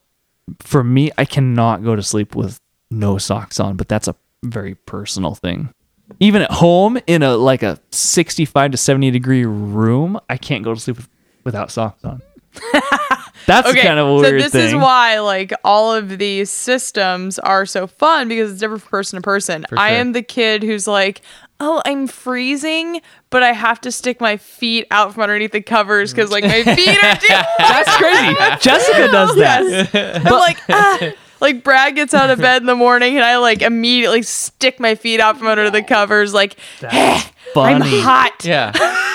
yeah. The alarm will go off and it's uh, immediately I'll like turn to shut it off and I get smothered. Like she's just freezing. And then all of a sudden maybe 5 minutes later she'll roll over being like That's so hot. does she sound exactly like yes. oh my gosh. It's unreal. So this Oh, is why word. men's and women's sleeping bags are different. 'Cause we Yeah. have different I can body hardly temperature get in a sleeping regulation. Bag. Like I have to have the side unzipped for that reason. Like I have to be able to get my feet out. Yeah, which Yep. me, I'm the opposite. Like I want to be as snuggle as possible, and right now, want my down sleeping bag, a dog chewed up my zipper, and so I can't zip it up more than like mid chin, and it drives me nuts because I can feel the draft, and I hate it. dude i got an enlightened equipment quilt for josiah which is now 12 years old i think i bought it for him last year for christmas so he was 11 It's a pound Wow. for a down 20 degree sleeping bag, but it's not a full zip. It's like a a quilt with these straps that strap onto your pad and they tuck under you. So it's kind of like this kind of hybrid, real flexible kind of sleeping bag. Anyway, I took it out the other uh, for a couple of nights. It's a 20 degree rated bag. I wore a single pair of socks, um, thermal un- thermal long underwear, and then it doesn't have a mummy hood, so it just wraps around your neck. So you have to wear some kind of like really warm head covering. And it's made that to, that way to save on weight and be versatile because assuming that you would need a hood with a jacket, you know, an insulated hood with a jacket or something for other applications, right? So I had a down jacket with a nice warm hood on it, wore that to bed. So one night was 18 degrees. I slept awesome in it. My feet were warm. I went to bed with warm, dry feet, so that helps, but just sing- single layer socks mm-hmm. In a 20 degree bag. Normally, when bags are rated, they're rated to like a safety rating, not a comfort rating. So this is a 20 degree bag, and my and I was like totally comfortable in it at 18 degrees. The next night was like more like 28 degrees. It warmed up significantly, significantly, and totally again, of course, totally comfortable and and it snowed on me a little bit that night. I think Jess took some pictures of me with snow on me. It, it was it was like snowing on my face, and I went to bed with a neck gaiter on and a hood. So I just pulled the neck gaiter over my face in the middle of the night at some point and just slept like totally on the deck, just on a cot, and it was just it was awesome. But Yep. but I was just testing this sleeping bag that's like 16 ounces or 17 ounces, and it's a treated down bag, and I don't know. I have knock on wood, I have never ever had an issue with soaking a sleeping bag to where the down doesn't work. Hmm. so I, I there's a lot of I've had controversy about of, like, this. Sweating through it, like if we took our zero degree bags on a Grand Canyon trip and it was Good not lord. zero degrees. It's like you just leave it wide open and kind of just flail around under it. Yeah. oh, it's hot. it's such a difference from the top of the the put in. in the yeah, it can be to zero the- degrees on day one and then 70 degrees on day 20. Yeah. So you're like, whew. Go and do your thing. uh, just so you know, the uh, Beau's YouTube channel is Big Bow Outdoors, B O W Outdoors, and the video is a variation on the Navy SEAL rewarming drill. Beau's a sharp dude. That's for sure. Yeah, yeah, he, Okay. yeah. What's your plan? this? No. Brad does. Give me some of that. Brad always does. So Oh, that was like perfectly in half. something. I know. It was awesome. Yeah, buddy. There is one thing. There's one thing that I'm really dying to know more about, and I'm One thing. Shut. We got one. He's like, I'm never bringing you again, and that's fine. yeah. Normally we just go until we pass out. Yeah. Um.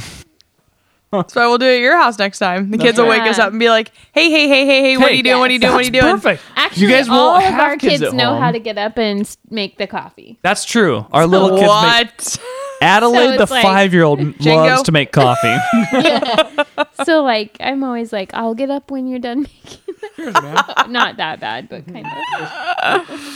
So the next time Malachi and Josiah come work for us, it's gonna be at Mm-hmm. six a.m. and they're gonna make me Yep, yeah. some coffee. do it. Okay. Except Abe will drive them there.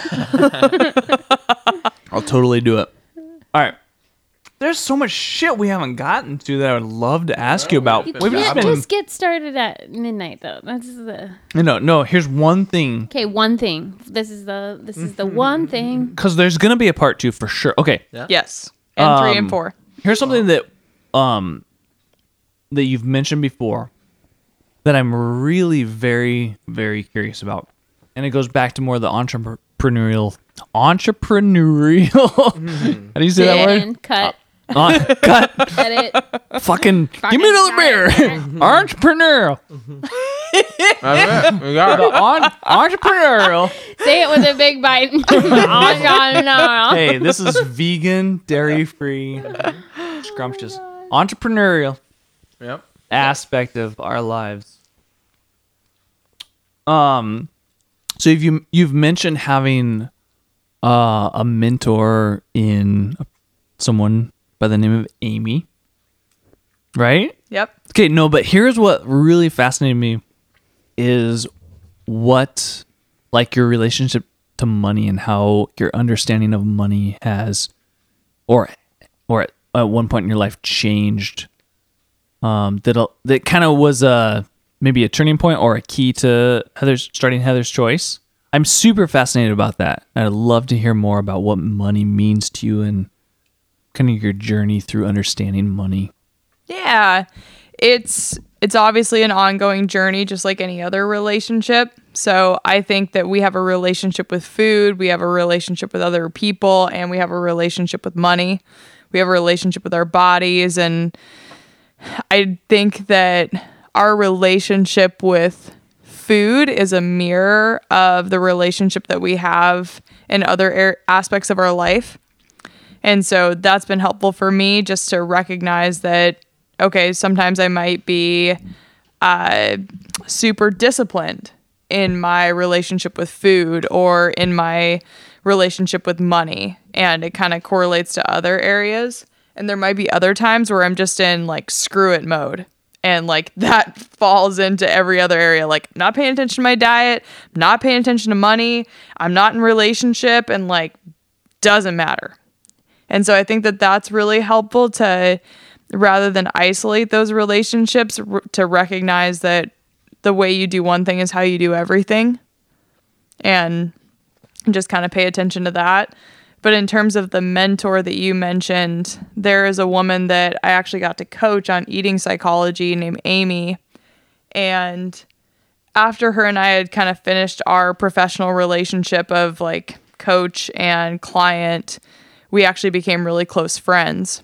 And she had said to me at one point, like, hey, if you really want some help with your business, I would love to talk to you about budgeting. And immediately, budgeting was like a dirty word in my mind. Like, I've never had a budget So dirty. so dirty, right? Yeah. And especially as an entrepreneur, like somebody who didn't have a consistent income, I was like, ew, gross. Like, I don't even want to have this conversation.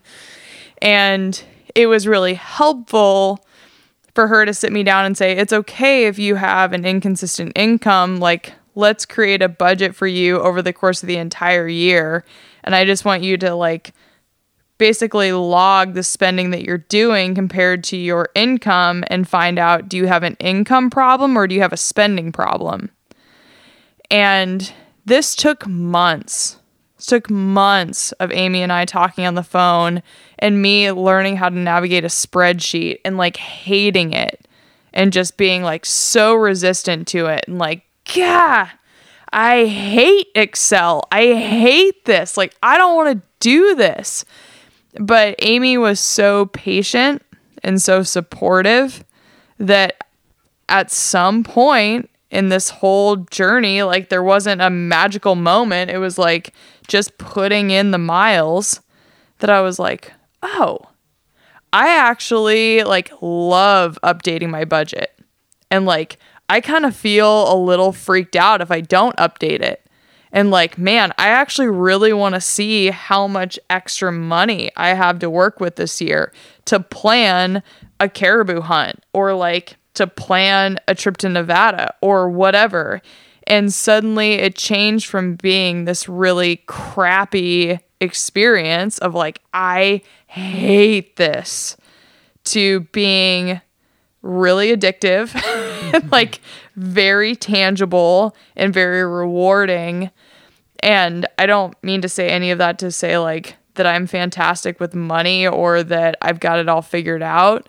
But in working with someone like Amy, who I really genuinely trust, it's completely transformed my relationship with money in the way that I spend it and the way that I manage it.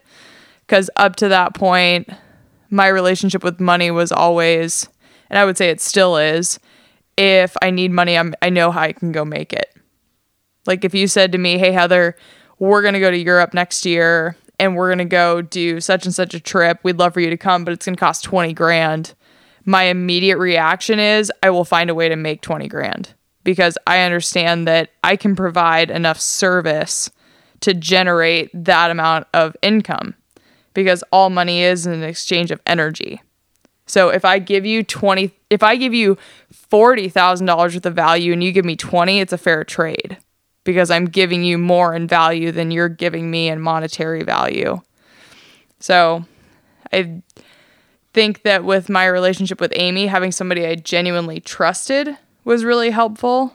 But I think as a precursor of that, understanding that money is simply an exchange of energy. And so long as I'm always providing more in use value than I'm getting in monetary value, I'm always going to be okay. So hopefully that answers your question. I'm trying to keep this like fairly condensed without spending the next six late. hours. Is that what you're saying? no, no, no. Just try not to drag on. There's got to be a mechanism though. Like how what do you how do you how would you quantify $40,000 worth of value in order to receive $20,000 $20,000 worth of value? Like like in r- real world No, I I strongly disagree because like I'm sitting here looking at your lovely lady Jess and say like I could go to her and say, "Okay, in your relationship with food, would you pay $40,000 to not have gone through what you've gone through in your relationship with food?" I'm getting a head nod. okay, so if she doesn't she doesn't care. Like yeah, she's saying yeah. Yes. Yeah. So like if I say, you know what, like the coaching program that you're going to go through with me for the next year is going to cost you $20,000. Somebody might say, you got to be fucking kidding me. Like there's no way I'm going to spend $20,000 for a personal coach. But if I deep down know the pain that you feel, if I deep down know like how cold your feet are going to be in your sleeping bag and how many like sleepless nights you're going to endure and I can think like, you know what, if I can sell this dude a $300 sleeping bag and it saves him 10 sleepless or like 10 nights of getting a full night's sleep, I bet it's going to be worth 300 bucks to him. So I don't think it's tangible. I think it's completely a personal experience of man, like, do I really think that what I'm selling is worth what I'm charging? And I can definitely say, as somebody who's gone on backcountry trips and spent hundreds of hours dehydrating my own food, I sure as shit would pay 15 bucks for like a good, healthy dinner.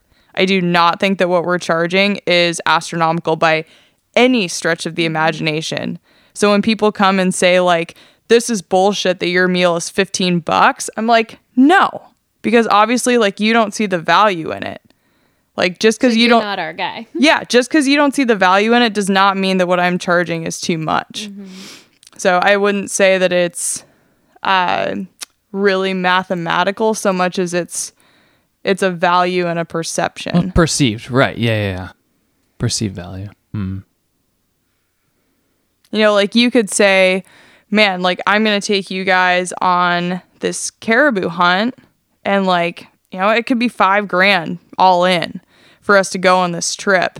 And because we know you and because we like you and because we've had good experiences with you and like we have some inherent trust there, it's like, eh, yeah, we'll throw down five grand, not for the flight, but we're going to throw down five grand because like we want to go on a trip with you.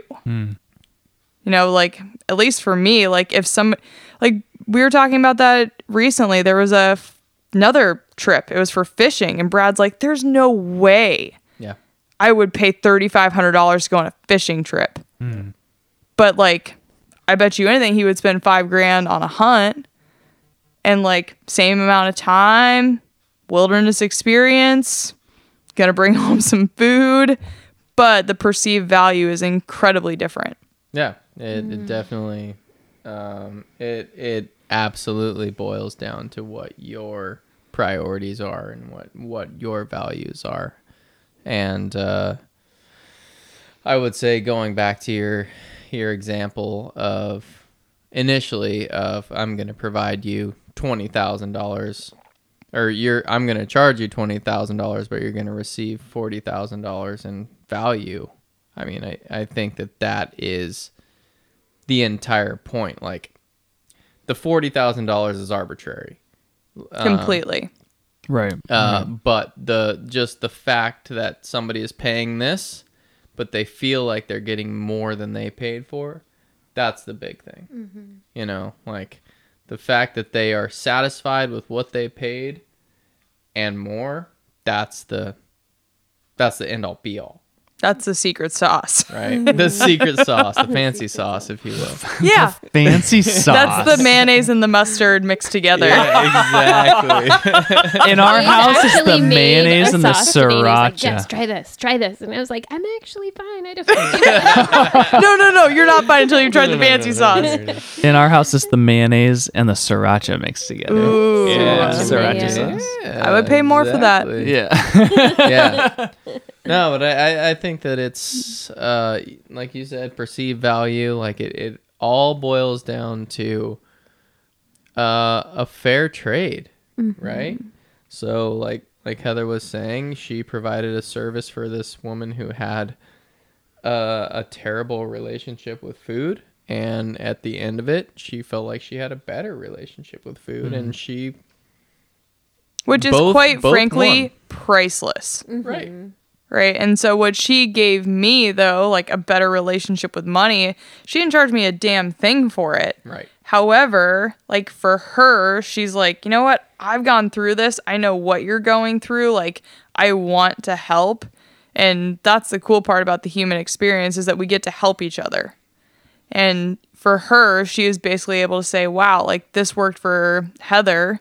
And now if I want to put a monetary value on this, I can say, you know what? Like, here are my client testimonials here's the real life experience I have of helping people. So once again, her interaction with me was quite technically priceless because if she goes and cranks out a hundred clients at five grand a piece and she does that for the next 25 years it's like yeah you didn't get any money out of me but i was like kind of a test client for you so i feel like that's what's so powerful about money is when you recognize that it's an exchange of energy and you always work to give more than you get you'll always be okay Yeah, and to to bring it back to your original question, I think that that's a that's what a true mentor is is someone who's not necessarily actually looking for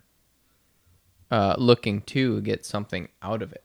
You know, they are just acting on what they feel is right, like what they think is good and um, it's not for a specific end result. They just want to share their knowledge for in the hope that it's going to benefit someone else. And I think that that's a really uh, Heather's example is a really good example of a mentor. So,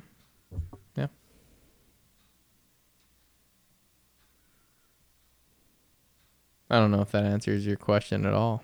but- he's like i actually have 500 more follow-up questions but my wife is going to cut my Yeah, head excuse off me, if i ask Jessica's in the she's in the corner like no, she's not. Excuse She's me. totally Question? cool, but she is my DD. So yes I'm six beers down. Yep, yep. No, Two for me, desserts. like in in like, you know, full disclosure. For me, money is kind of a weird deal. And in my childhood, growing up in a very conservative Christian household, and to a family, my dad was a pastor growing up and didn't make a lot of money, and you know, I'm still as an adult, like mid 30s, going on late 30s, going on 40, trying to figure out what money means to me. And I've always had an entrepreneurial spirit, and I've had several, you know, kind of goes at making something work, some kind of small business or something like that. Happened because I was never satisfied with working for a company or working for someone else. You know, it just never really did it for me. Even though I've done that, you know, for 15 plus years to support our family, I've always had side projects along the way.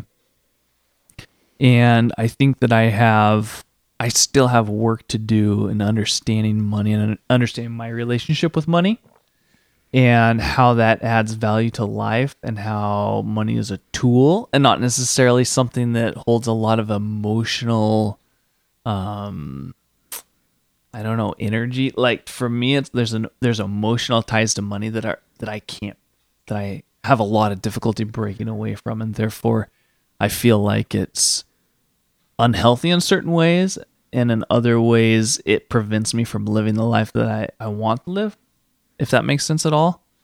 And so you know when you mentioned that earlier it really kind of piqued my interest. Like what do you mean money's like money is equated to energy? You know like and hmm. and, and i'm trying to change I'm, for me i'm very interested in changing my understanding of what money means if that makes sense. Yeah, I think it's cool and I I also even though like Brad and I can see eye to eye on some things, like I I think there's a lot of things about money that we don't necessarily agree on and our relationships with money are very very different. And I feel like we're still trying to navigate that and figure it out cuz even for myself like the idea of saving money is like almost appalling like i don't even like want to consider like not buying the nicest thing or like the name brand thing that i really truly want because like that's saying to me like i don't deserve it or i can't have it. Yeah. And so i'm like no screw you. Like i'm gonna buy the most expensive thing Which because she's actually said to my face a couple of times. yes. How like does that make you feel brad? I think she was right. She Yeah, always like- is. good answer. but like, I mean, that's my own baggage with money, though. Like, that doesn't necessarily make it right or wrong. It's just that's our relationship with it, and I think that's the most important part is that awareness of it, and then to say, do I want to keep this or do I want to ditch it? Because even talking with Brad, I was like, man, I don't know what I bought. It was like something random. Like, I didn't buy the name brand paper towels. Like, I saved a buck on such and such paper towels. And like, that was almost a win for me because it was saying, like, I'm not attributing my value to having the nicest or the name brand or whatever. It was like, no, that dollar is going to go towards something else that I value, which might be a vacation or a trip or something else that I'm saving for. So it still to me is a value play of like, what do I want to put my energy towards? Do I want to put my energy towards having name brand paper towels or do I want to put my energy towards saving for buying a house or saving for a trip? And it, it but absolutely evaluating that connotation you have around budgeting, saving, making money, charging people, providing value. What are you worth? Like all of that stuff is so charged. And I remember my dad saying that to me pretty early on like there are two things that are nobody else's business and it's your sex life and it's your money. like I would absolutely stand behind that now. Like you hmm. cannot talk to people about how much money they make and how they spend their money, and you sure as shit can't talk to them about who they're sleeping with. so I think it's pretty equivocal. I I guess I kind of that's interesting. I come at that from the opposite end where like I've always been a super saver.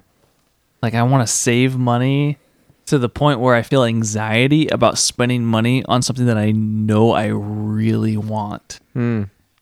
You know, it's like even if I've dreamed of owning this one thing for years, it's like the the point where I have to exchange that money for that item that I know 100%, 110% that I absolutely want causes me a lot of internal anguish.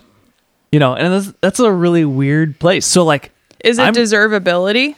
I don't know what it is. and that, that's a really good question. that, like I think that it, it's like it just the money won't be there. Like the the idea of the money not being there makes Yeah. you panic. Yeah. Or something. I think I grew up with an idea and, and I'm not trying to like sit here and just bash my parents or my upbringing or anything like that because I feel like I grew up in a family with a lot of love and a lot of really wonderful wonderful attributes and experiences. But I think I also grew up in a, in a pretty fixed income family that was very lower middle class and I I believe I adopted a psychology of scarcity. Right? So it was like there's never quite enough and there's never enough to do the things we want to do and I kind of bought into that, you know. And as an adult even I struggle with that and and so there's a part of me moving forward where you're saying I have always wanted the things that I want because I believe I deserve them, but to save a buck means I'm putting it towards a future adventure. And for me, it's like I've always tried to try to save a buck, but now I'm try- I'm trying to bring myself to like buy the shit that I want because I'm trying to come to grips with the fact that I think I deserve that or whether I deserve it or not. I like this life is short and let's get on with it. Let's let's let's get the shit we want and like do the adventures we want to do and like you know every year that goes by like the kids are a year older and my knees are a one more one more year shot. You know what I mean? It's like I'm one tablespoon of peanut butter closer to the grave. that's right. One jar. That's really- one one hundred jars. Yeah. Okay. So I feel like it's almost, if I'm understanding you correctly, it's like we're coming at it from totally opposite angles, possibly. I No, don't know. I think you're spot on, and I think they're both valid because I would say that what I adopted from my parents was like, there's always enough, but it's just enough and just mm-hmm. in time. Gotcha. like, there is not excess, but like, it is like, I legitimately remember, and I think this is hilarious. I was trying to go on a trip to Thailand, and I think I was 20.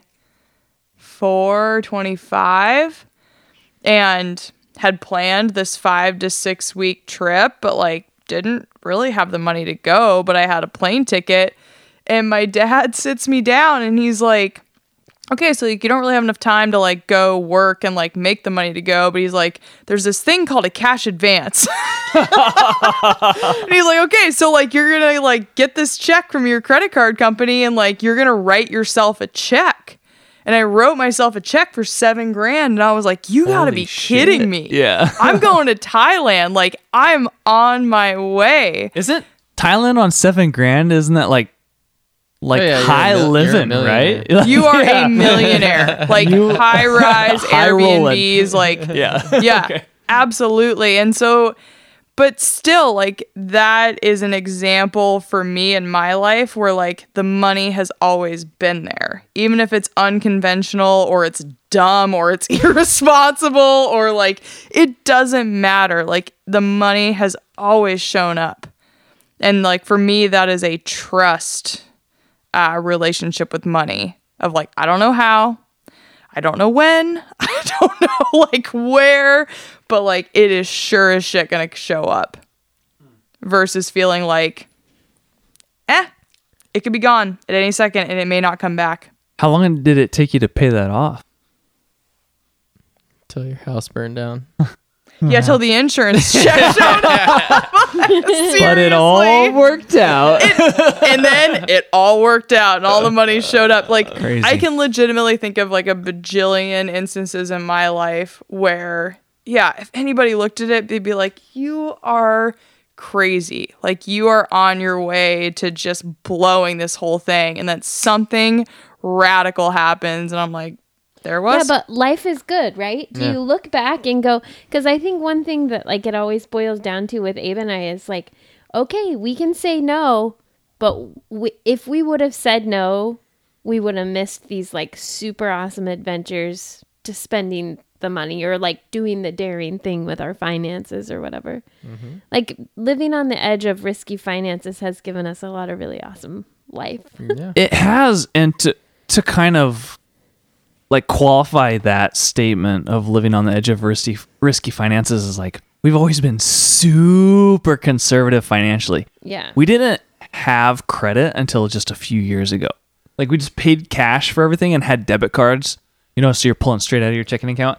So we tried to buy a house, and they're like, you know, the weirdest thing, you don't exist. which felt cool too. Yeah, you're Uh, like, it's pretty like, well, what do you mean we don't exist? Like you don't Yeah. have like not only do you you don't have bad credit, you don't have in, like you don't even show up hmm. on credit reports. It's like, yeah, we we're like in our 30s and we've paid cash for everything. Like, what do you mean? Like we're responsible. What are you talking about? You know what I mean?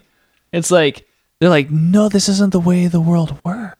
You know, get like, a credit card, put like- everything on the credit card, and then just pay it off. Yeah. Like, don't use your cash, you know. And we were like, oh, yeah, we thought we were doing a good thing. So I just right. thought I like thought we we're were being financially credit- responsible, and it was like so we wanted to buy a house. So we went and got a tried to get a credit card. It's like no, you can't have a credit card. I'm like why can't we have a credit card? We've been responsible. It's like no, this isn't the way this works. And it was just like I'm in my 30s Right. and I'm trying to figure out this this situation where it's like it's all rigged. you know, it's it's kind of how all it felt.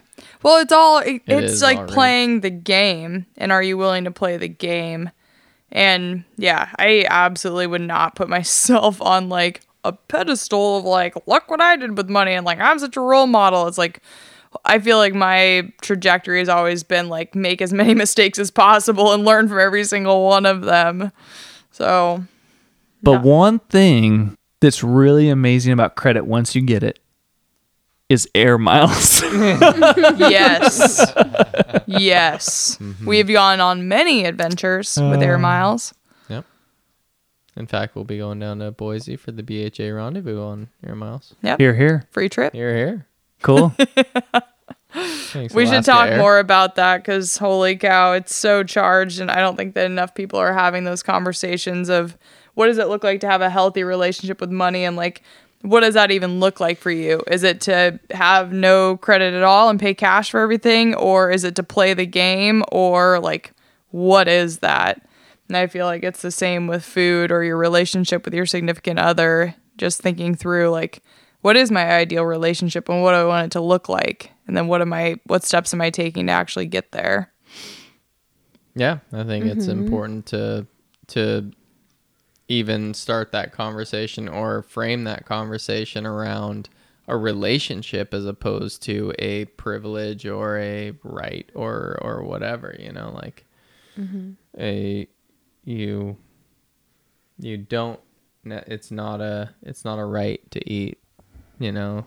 Um it's a relationship with food and you need to determine what works for you and what works for you doesn't always work for this person or or blah blah blah. And i think the same goes with money. The same goes with um i guess well i guess that's money as well but anyway. Yeah. I- I Sex. think- yeah sex. Who you sleep with? Who you sleep with? exactly but yeah i think it's it's spot on that it's it's it's all a a mindset i guess so and a personal choice.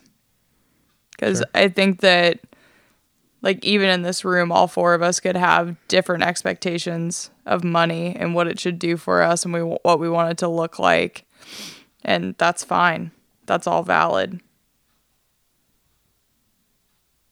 Well, I'll say one thing is that a year ago this time we had some car breakdown. Well, I guess 14 months ago roughly. We had some car breakdowns and we've never been in debt for a vehicle in our life. And we had a a couple, I think two different friends mentioned that they really loved this one vehicle that was like a Ford Excursion with a specific motor, 7.3 liter Power Stroke in it. Which you know, which is a diesel engine, and it's like the last year they made it was 2003. So you're talking a 15 year old rig, and like randomly we had these two people be like, "Oh my god, we love this vehicle! It's awesome!" And we were looking at it, and so we had these vehicle failures, and we needed a new rig, and we we had taken our minivan elk hunting the year before, and just about broke it to pieces, you know, on logging roads and stuff. But we had like such a great time. We're like, we are definitely doing this more in the future. Like the whole family, the little twins in October were bundled up in their snowsuits with like mittens on just because the wind was, you know, cold, you know.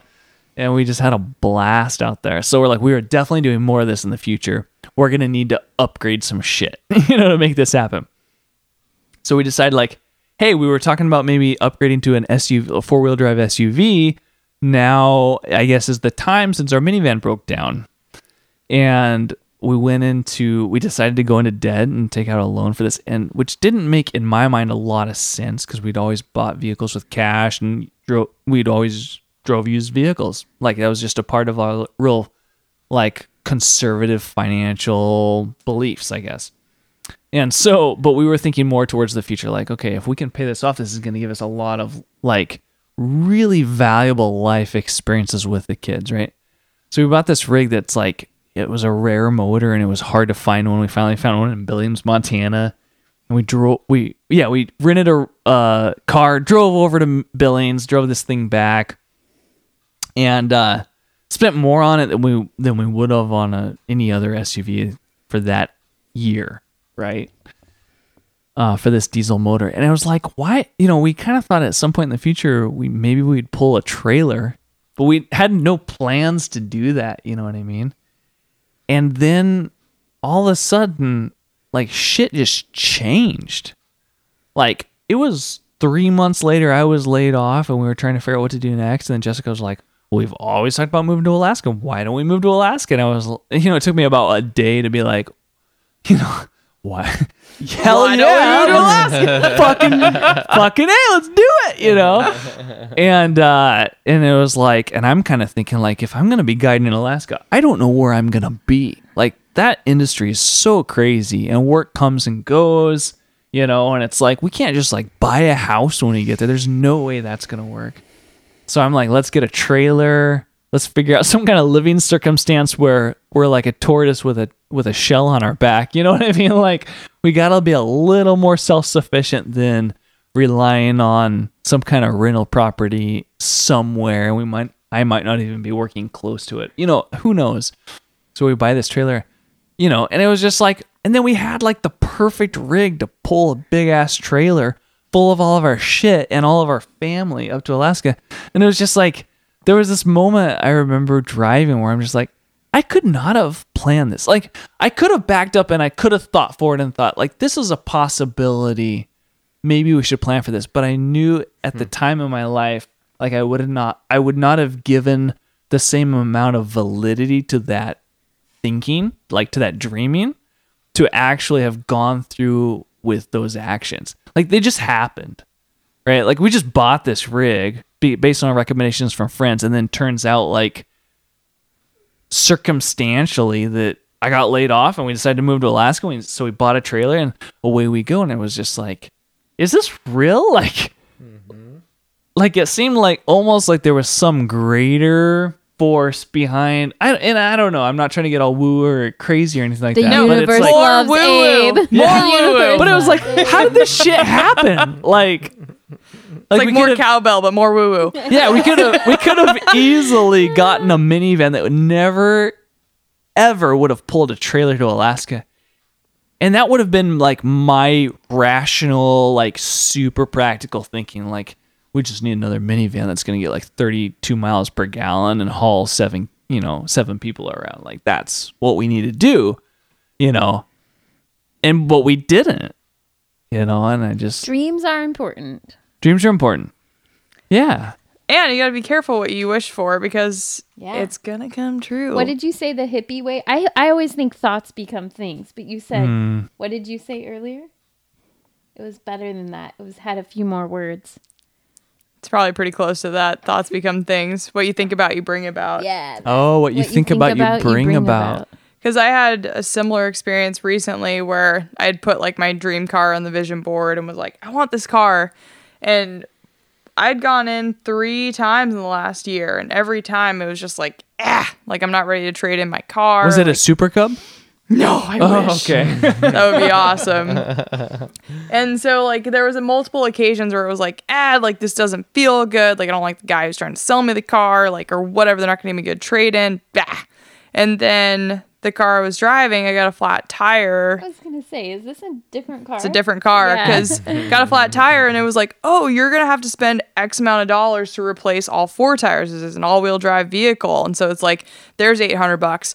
Oh, and by the way, your passenger door, you know, like needs it failed and needs to be replaced. There's 800 dollars, and then like it just started to add up where I was like, holy cow, I could trade in my car for a brand new car and spend less Mm-hmm. than what I would have spent to fix up my old car. And like then it was just kind of like like this this does make sense on paper and I'm getting what I asked for, but just in kind of a roundabout way. And I feel like that's been the value that Amy provided to me was being able to actually make a financial decision on paper. But man, I wouldn't have done that years ago. It just would have been like very impulse of I want this now and it doesn't matter how much it costs and like let's just do the damn thing. So that was kind of interesting for me recently to not only get what I asked for, but in a roundabout way, but then to additionally see, okay, this actually does make financial sense. Like I'm being financially responsible. Brad's smiling at me like, no, you're not. That's the car that's sitting out here with the dealer plates on it. We pulled up Yeah. and we're like, hmm, Different. Baller. sweet. Yep. It's an Audi, right?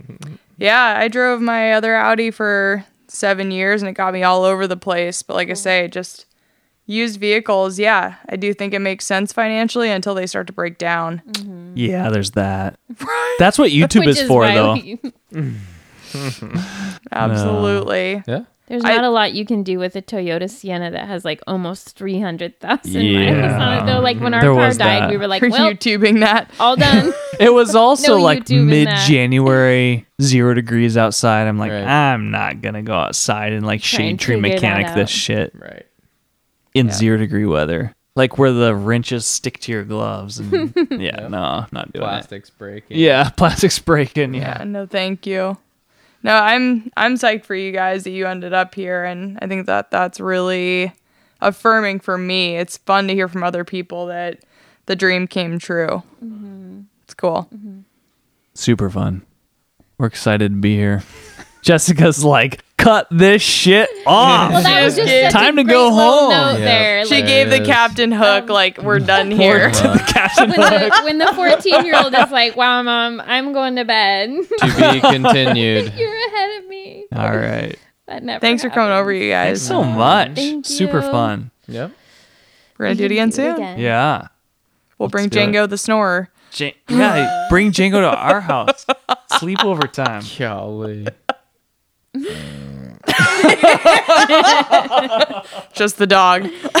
Daisy. can- Sometimes Abe and I are like, we'll be upstairs in bed, and I'm like, I think I hear Daisy snoring. Shh. Like everybody be quiet. Like, oh yeah, it's just Daisy snoring downstairs. Our dog. That's funny. What kind of dog is. Daisy? We don't know. Oh, She's a cute dog. Yeah, That's all that Medium matters. size. She's a doodle dog, actually. Kind of a Mm. booty on her. Wa- Okay. Waddles when she walks. Yep. Yep. Super sweet. Super sweet. Doodle awesome. dogs. Doodle dog. Daisy Doodle Dog. I like it. Not as well trained as Django. Oh, Django. Django went through a like straight up class. Like he was born into a training program, so we didn't we didn't have anything to do with that. We got we we we got super lucky. We he came with commands and tricks and all we have All to do, all shit. we have to do is keep up with it. Yeah. So the training was not there, huh? That's perfect. Huh? Yo. What up, Django? You guys need to take this animal spirit medicine card. Oh yeah. We would love that. Do it? Yeah. Fun. It has all the stuff in there. Putting this in the bag. You guys have